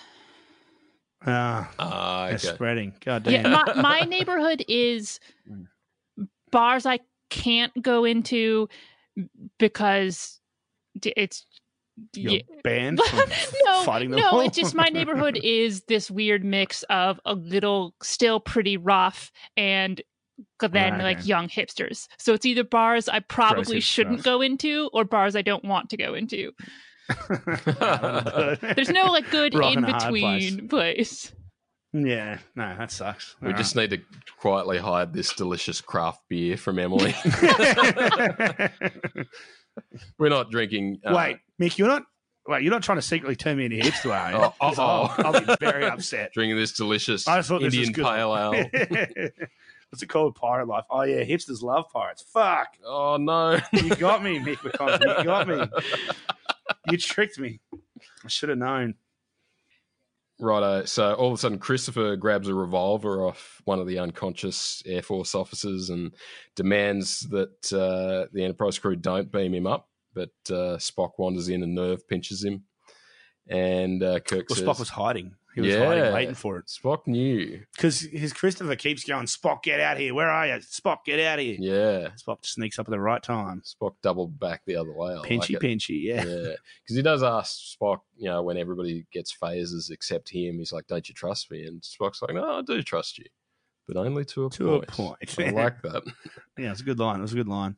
Um, back on the Enterprise, Spock and Scotty have come up with a plan to slingshot around the sun to go back in time and transport Captain Christopher back at a point before any of this happened, so he won't remember any of it because it's never happened. Mm. which doesn't make any sense because why can the Enterprise crew remember what happened? Yeah, it doesn't. That's not how time travel works, but whatever.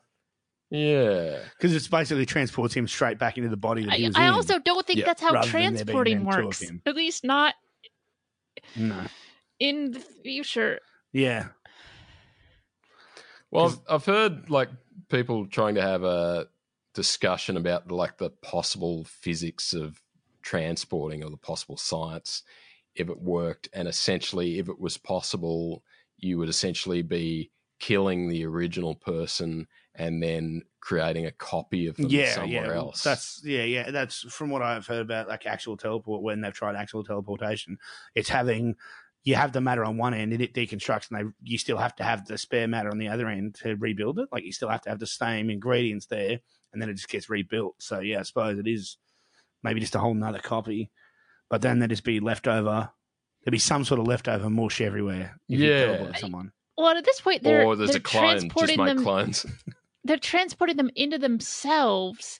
And yeah, okay, so Christopher, at least you go, okay, they're transporting him at the exact m- moment. But when we see the other guy get transported back, he's in a different place than he was when he was originally transported up. Ah, okay, yeah. Like, it's they like waited several amount of minutes bef- time. It's like several minutes before then because he's not in the office yet. He's like walking towards it. yeah. Which Yeah, makes me wonder, like, why wait for that moment? Like, they're they're, they're very, t- you know, Yeah, you could transport it to any about- time then. Yeah. Especially if they're going to forget it. go back a day On the before, way. Yeah, it doesn't matter. Like if you miss it, who cares? You don't have to be that exact. Yeah. or if they're going back in time before it happened. Just I don't know if they're more weren't quite so ethical and stuff. Like they could just shoot him and just be done with it, and then go Yeah, back in time. Yes, Yeah, yeah. yeah. but uh, yeah, I'm glad they don't. That's brutal. Um, so where are we? The slingshot around the sun's pretty exciting. I enjoyed that bit. Mm, Um, the good graphics. the yeah. new CGI looks good. Mm, so this CGI has, has been added when they sort of okay. remastered. I was wondering these. that. I was like, oh, I don't think I would have been able to pull this off back then. But yeah, apparently late nineties or early two thousands. Mm. So, but so yeah, the um, the the sun looks awesome. Yeah, it looks quite Yeah, good. Yeah. Very cool. Captain Christopher beams back into his jet. Like we sort of see him beam out of his jet and then back in. I Mm. guess. I suppose that saves you doing two special effects shots at the time. yeah, yeah, it's the same thing. Just rewind it. Um, the Enterprise See, is gone. Okay, this is the other thing. If you're beaming him back in there, Yeah. then he would remember it. Yeah, because he's still Yeah. the one you're beaming back is the guy who was on your ship Yeah. for several like Yeah, yeah, that's it. Yeah, otherwise, there's no. You don't need to beam them back. You know, you just need to change that. Yeah. Anyway, yeah, that was that was the thing. It's like, yeah, if yeah, that that bugged me. I was like, what? Yeah. That's it. The the Captain Christopher aboard the Enterprise is the Captain Christopher that's Just been on all ship. their Yeah, adventures yeah. with them Yeah. over the last day. That's it. Maybe teleporting just has a bunch of radiation and just melts his brain. And if they'd showed you another few seconds, you just would have seen him on the ship just forgetting how to pilot and just drooling because his mind's garbage now. Yeah. Oh. Yeah, well, that's. I mean, you could easily they could add in a small detail. By the way, we'll reset your memory or something to, mm. to 24 hours ago. Anyway, so that happens. so got to go back to like the early 2000s, find out how Emma, Men in Black make their little memory eraser things. Get, watch Men in Black, that is get stoned and watch Men in Black like 80 times. And like, okay, we've got the science of this down pat. And now we can go back and wipe this guy's memory. this We ends up it. being like a three episode story arc. Um, so the Enterprise is suddenly gone, and uh, Christopher radios and says, "Just mark it down as another UFO," and returns to base. Um, meanwhile, the Air Police sergeant is beamed back down to the time when he was about to check the noise in the office, um, but no one's there, so he just shrugs his shoulders and Yeah, well, carries on. yeah. So, and his memory's gone as well.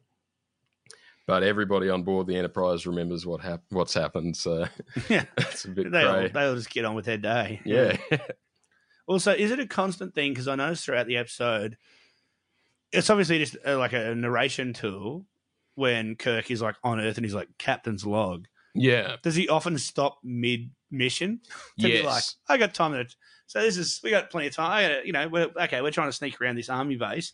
I had time to just record my thoughts on this. Yeah, Uh, he does a. I guess these episodes with commercials there'd be an hour, um, so Mm. it's probably good to have a supplemental halfway through. If somebody's just tuned in, they Yeah. can get a little recap when Just they come back from commercial.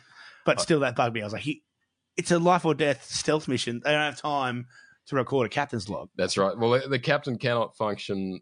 Kirk, he loves the captain's log. He cannot function without it. There was last week. He was off the ship with no way to communicate to the ship, but he had a recorder, so he started doing his his journal entries anyway, okay. just because he needs to hear the sound of his own voice, He just needs philosophizing. the point where he does this, he's on Earth, like just like after he gets so Sulu's been beamed back, and he doesn't have his communicator, like because that's the whole thing. They can't beam him up because he's lost Oh, there it, you go. but he's still doing captain's log. That's what I was like. wow, that's a good pick. So he's just writing them down. He's like, I'll just I'll put this back. I'm going to record this later. Oh yeah, when I get home and talk to the dirty lady voice on the computer. so she just likes to hear about his day. yeah. hey dear, what did you do today? well, Well, that's it. Yeah, the Enterprise they do their slingshot again back around the sun, and it's very tense and very dramatic. And then all of a sudden, the computer just chimes in and addresses him as dear and says, "Dear, you better you know update your your, your current location or something like that, dear." And yeah, it's it's very jarring. yeah, it's a bit. It's a bit. Like, oh yeah, that's still a thing in this now. Like, yeah, you got to forget about that whole plot, and then at the end it's like, oh hey dear, hey sexy man, you know. And it's like, oh okay, right, yeah, they've brought this back. That makes no sense. Yeah, it's not just his personality. Like it's like this computer is dating Kirk, trying to date him. That's what I. Th- that was another thing I thought. I thought that K- Kirk had intentionally had the computer made this way. And then when they were telling Captain Christopher about it, it was like, "Oh, it was this, Oh, this computer, computer. error. I don't know. I don't know how this happened. Like, I don't know what's, what's going on here. Oh, just, it's not. I didn't. I don't jack off to this. this is not something I'm in Starts charge reading of. out his browser history. What? What is this malfunction spot? Yeah. I don't know how this happened. Someone else has been using my computer, my computer, my onboard computer. I don't know. They've changed the settings. I'm not good with technology. I'm just the captain. I don't know how this works.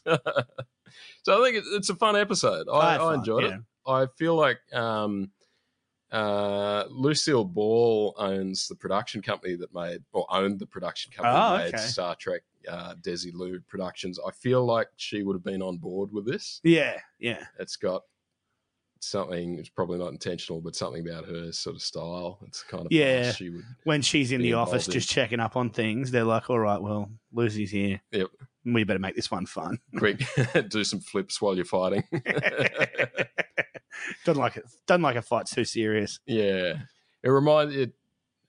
Yeah, there's, there's elements of these shows, and I guess it's just the style of TV at the time. It reminds me of Bewitched or I Dream Mm. of Jeannie. Even a, little, bit, of of like, magic about it. Yeah, there was a little bit of Mash in there too. Like when you said that they, the same director directed a couple episodes of Mash, I was like, yeah, okay, yeah, I felt, I felt like that too. There's a bit of Mash in it, you know, Yeah, there you go. it's a bit of Yeah. jokey, jokey Mash, you know, serious but fun. Yeah, and I didn't, I didn't sort of do a deep dive on that guy's resume, so I don't know if he if he's responsible for a whole lot of mash or whatever. Okay, but yeah. yeah, It had that, Uh, it had a yeah. feel, had a feel to it. But anyway, interesting. I was like, Fascinating. oh, it's, yeah, but Bewitched, and that definitely, it definitely had a bit of a Bewitched feel to it. Yeah, especially the end that has that very like 60s sitcom everything is wrapped up and we're all going to share a joke Yeah, Yeah. yeah, that's it. And then the computer chimes in with some hacky like, "Hey, dude," you're like, "Oh, okay, and yeah, then yeah." Cue the the comedy clarinet. Is that a thing now? Comedy clarinet. I think so. The Next time I do a gig, Mick, I will play you clarinet. Come up, play the clarinet when I Yep. so people know when the I'll laugh. just be beside of stage, just doing some interpretive clarinet and some interpretive dance while I'm at it. Oh, you better get used to the wah wah. You better know how to play that clarinet. I'll sign for people. That, it's be like signing for people that speak clarinet. yeah i just never make a reference to it I love it. like just have mick there playing the clarinet and never never say a word about it never mention it. Never bring it up. Oh, This- I definitely wouldn't. This fucking weirdo right next to me playing the clarinet. Do it no shirtless. acknowledgement whatsoever. You got to do it shirtless. Shirtless clarinet. Oh, for people no don't want to see that. Well, this moon tanned clarinet player. uh, any closing thoughts? Look, I enjoyed it. I enjoyed the episode. I a thought it was time. fun. It was. It was a fun episode. Yeah, yeah. It was. It was. It didn't take itself too seriously. I felt like. I don't feel like it. It like. All, I don't mind holes in things when it is obviously a joke. Like when it's obviously meant to be ridiculous. You're like, yeah, this is. I'm just on board. I'm just here to have fun. It was, and it was fun. That's what it was. It was a fun episode. Yeah. It's a good one to go back in on. Yeah. Yeah, it's interesting. The, this series seems to be, and I think it's okay, but different episodes are almost slightly different genres, Hmm. which is interesting. Yeah. Good fun. So they're not all that same tone. They're all. No, they're often a lot more serious. Like we've had some pretty serious episodes about war and invasion and massacres and that teen sort of pregnancy and like this is not Degrassi Junior High. ah well i'm on the oh shit really? I'm on the wrong podcast. Sorry guys. I've just got some thoughts on young drake. I just need to get out.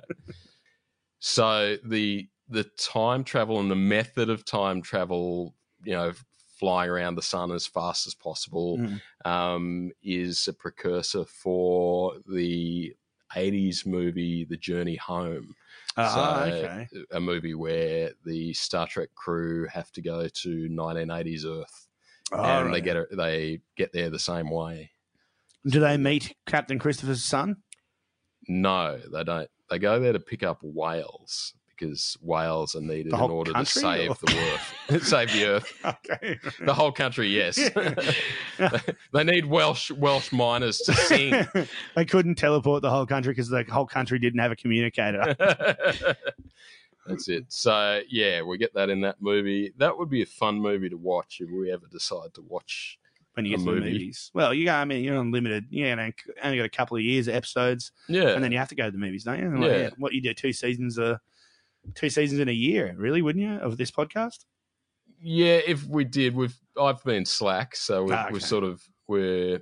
It's taken us a long time to get up to episode twenty. Okay, yeah. So we'll we'll finish the first season sometime next year and Mm-hmm. maybe get through the second. Yeah. But um I don't know, maybe we can do like a watch watch with me party or whatever. We can Ah, Patreon see, bonus see if that syncs Yeah. up. Yeah. I, I, I, I need to learn to I need to learn to talk properly before I charge people for this shit. cool. Anything to That's add, Emily? I just I as much as I complain about the logistics of it, I do have a weakness for the Star Trek time travel episodes. I always think they're fun. Yeah. Well, they're, they're a staple of the the series. Like later on, and when we get into intricate things like multiple timelines and things like that, Mm. that's when it gets fascinating. That's the kind of thing you can you can have a few beers and sit around the campfire and Yeah, and even even the like the new movies, aren't they? Sort of all based on like a multiple timeline time travel sort of thing. Like it's a the, the It's an yeah the universe? latest movies are Yeah, yeah, yeah, the the J.J. Abrams yeah. ones yeah.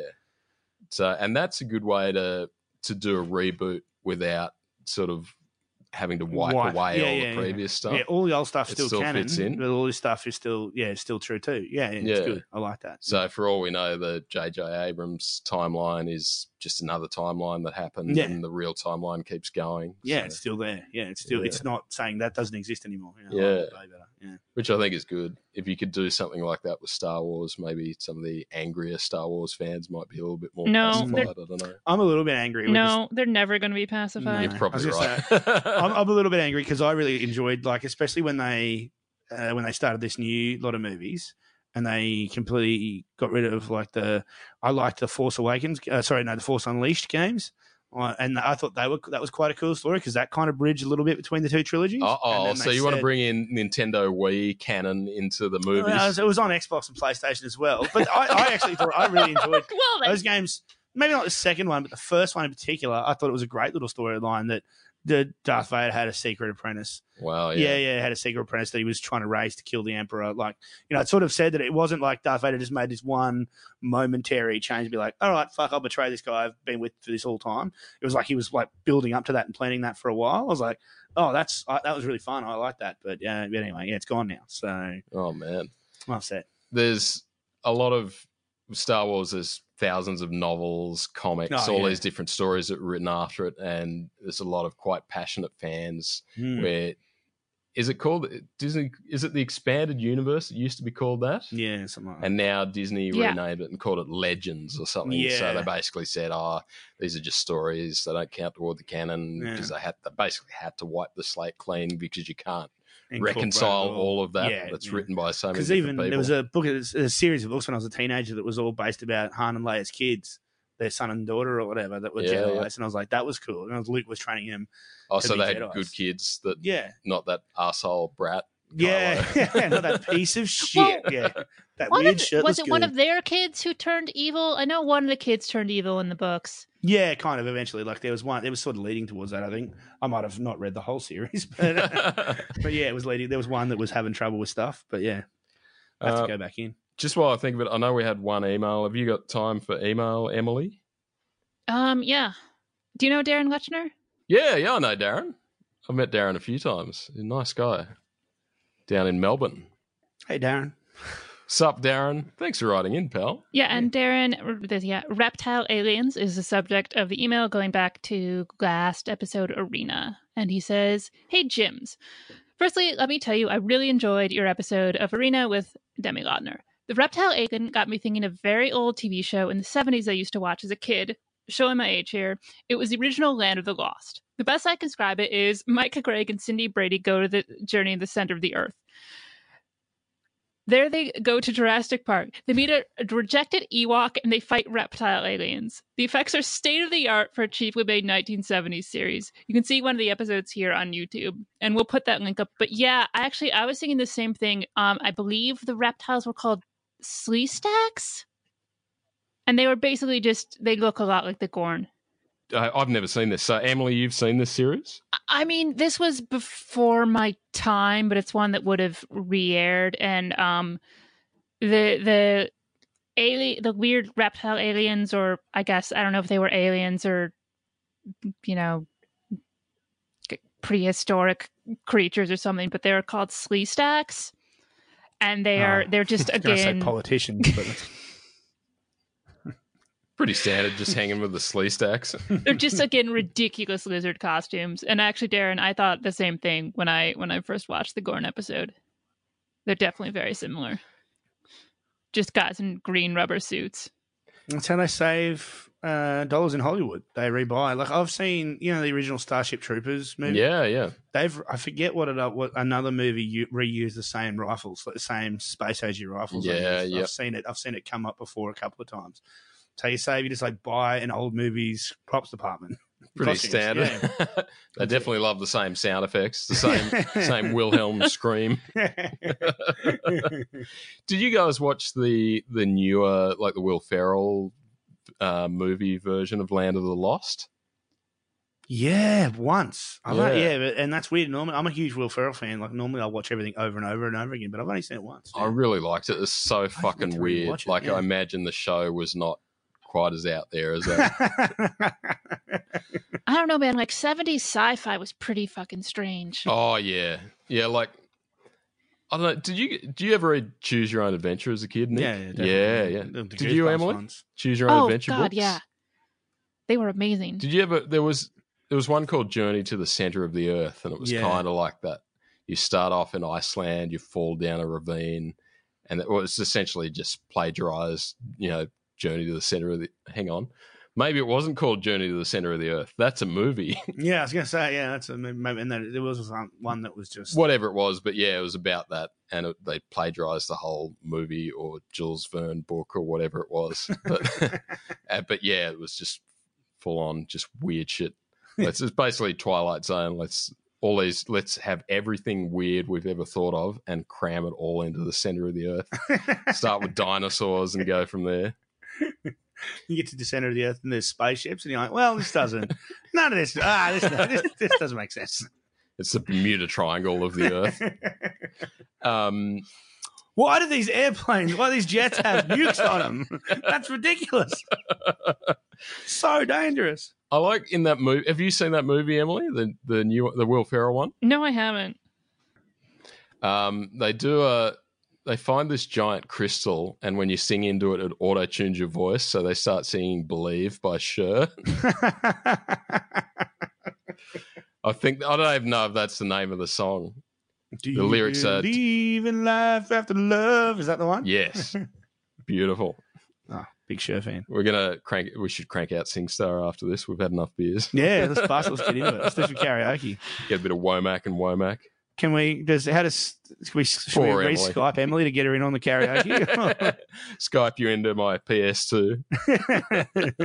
Oh, weird. Suddenly my internet doesn't seem to be working. What a shame. Oh no! Ah. nah, she's got to get. She's still going to talk to us much longer. than me. She's got to hit the town. yeah, that's it, Got to get amongst it.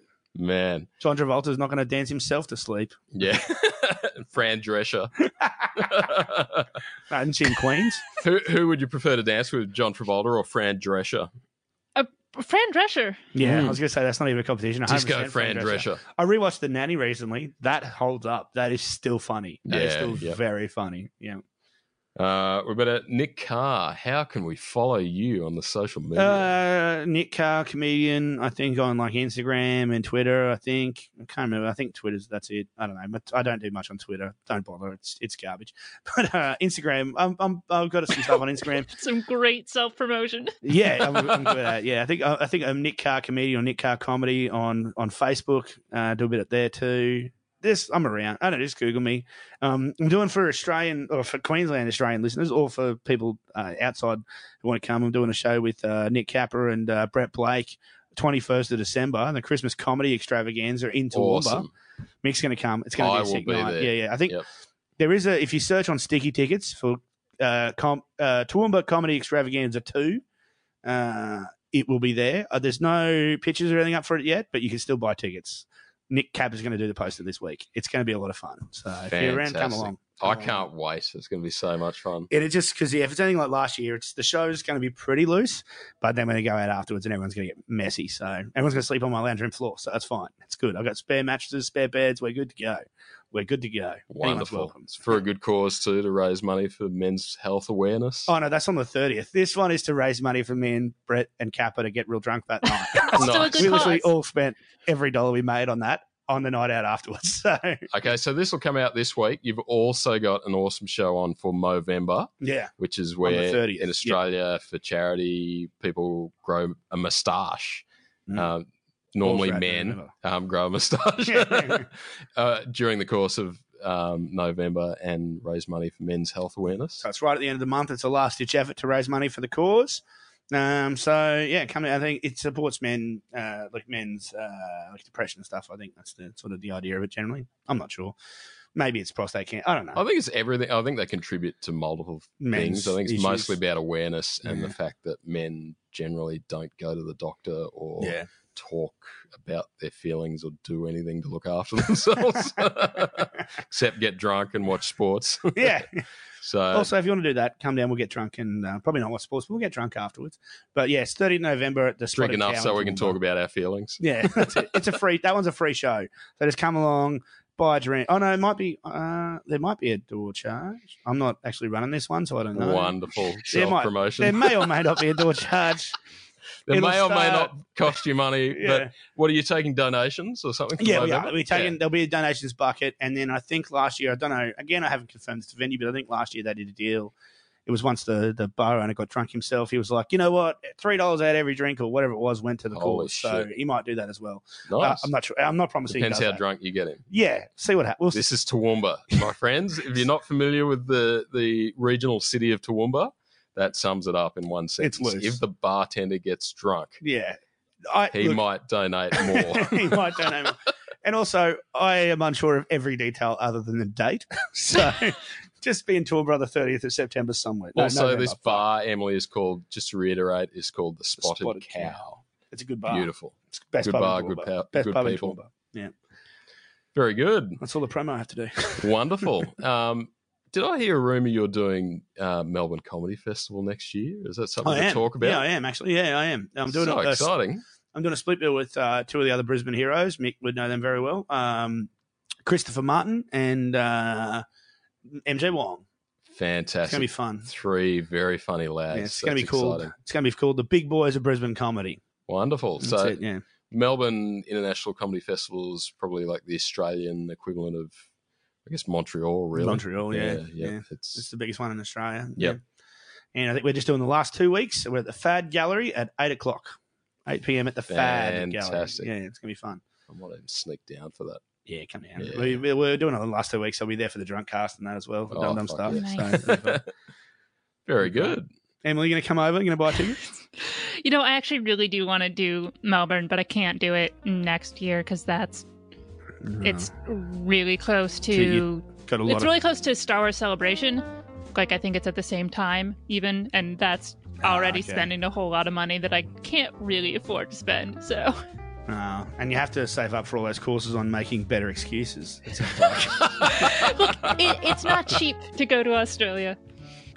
so it's not cheap. No. Oh, definitely, we know because it's not cheap to go to America either. But, but um, you know, what I'm saying is, um, the three of us are funny enough to be worth it. So. I should just go, Very just good. see your Well- show, and then leave. That's the only thing I'll do in Melbourne. Yeah, that's it. yeah, Just an overnighter. you don't want to soil it with any other bad comedy. You just want to see the best. Yeah. Fantastic. One day, Emily. One day. Look at you. Cool. So that's that's your plugs done, Nicholas Carr. Yeah, I mean, I don't think I have anything else going on really. I feel like in your future you've got a Christmas movie where you play Santa one day. oh, definitely. yeah. Magnificent beard. I'm also Could be uh, the Kurt Russell of I, I want to lose 2028. I want to lose weight because at some point they're going to need. Uh, I'm going to need to stay this fat to like. I'll just shave my head and play Louis C.K. You know, like- You're going to do the I, I? I wasn't saying you're fat. I was just talking about the No, yeah, magnificent yeah, yeah, beard yeah, and the presence. No, yeah, that's it. I'll do that too. Um, although, no, although your daughter completely missed the fact that I have blonde eyebrows. So sorry, I'm halfway there. So exciting. Emily Lind, how can we follow you on the social media, on the internet? You can follow me on Twitter and Instagram at EFLind. That's at E F L I N D. I also have a Star Wars podcast that I do with my friend Brittany Brown, and that is called the Canto Bight Dispatch. Wonderful podcast. Nice, nice. I'm gonna have to check him out. You can follow us on at He's Dead Jim Pod. Uh, we're on the main, all the main socials, and you can send us an email at He's Dead Jim Pod at gmail.com. And thanks very much, uh, Darren, for your email. Loved it. Absolute champion, Darren. Thank you guys. Have a wonderful week. Thank you for listening as always, and we'll be back very soon with a wonderful episode. Uh, how do we sign off now? Demi gave us a new sign off. Something. Until something, then, space, Keep something. the Star Trent alive. Do we all have to say it together? I was gonna say we really should just isolate Demi's audio clip and use that from now on because nobody can say it quite like her. Oh, we're gonna have a crack. We'll We've give it a gotta go. We'll give it a go. So what's the line? Keep the Star Keep Trek the Star alive. Trent alive. Trent. Trent, Yes, Okay. Star as in a man's name. Okay, Star Trent. All right. Until next time, Keep, keep the, the Star, Star Trent, Trent alive. alive.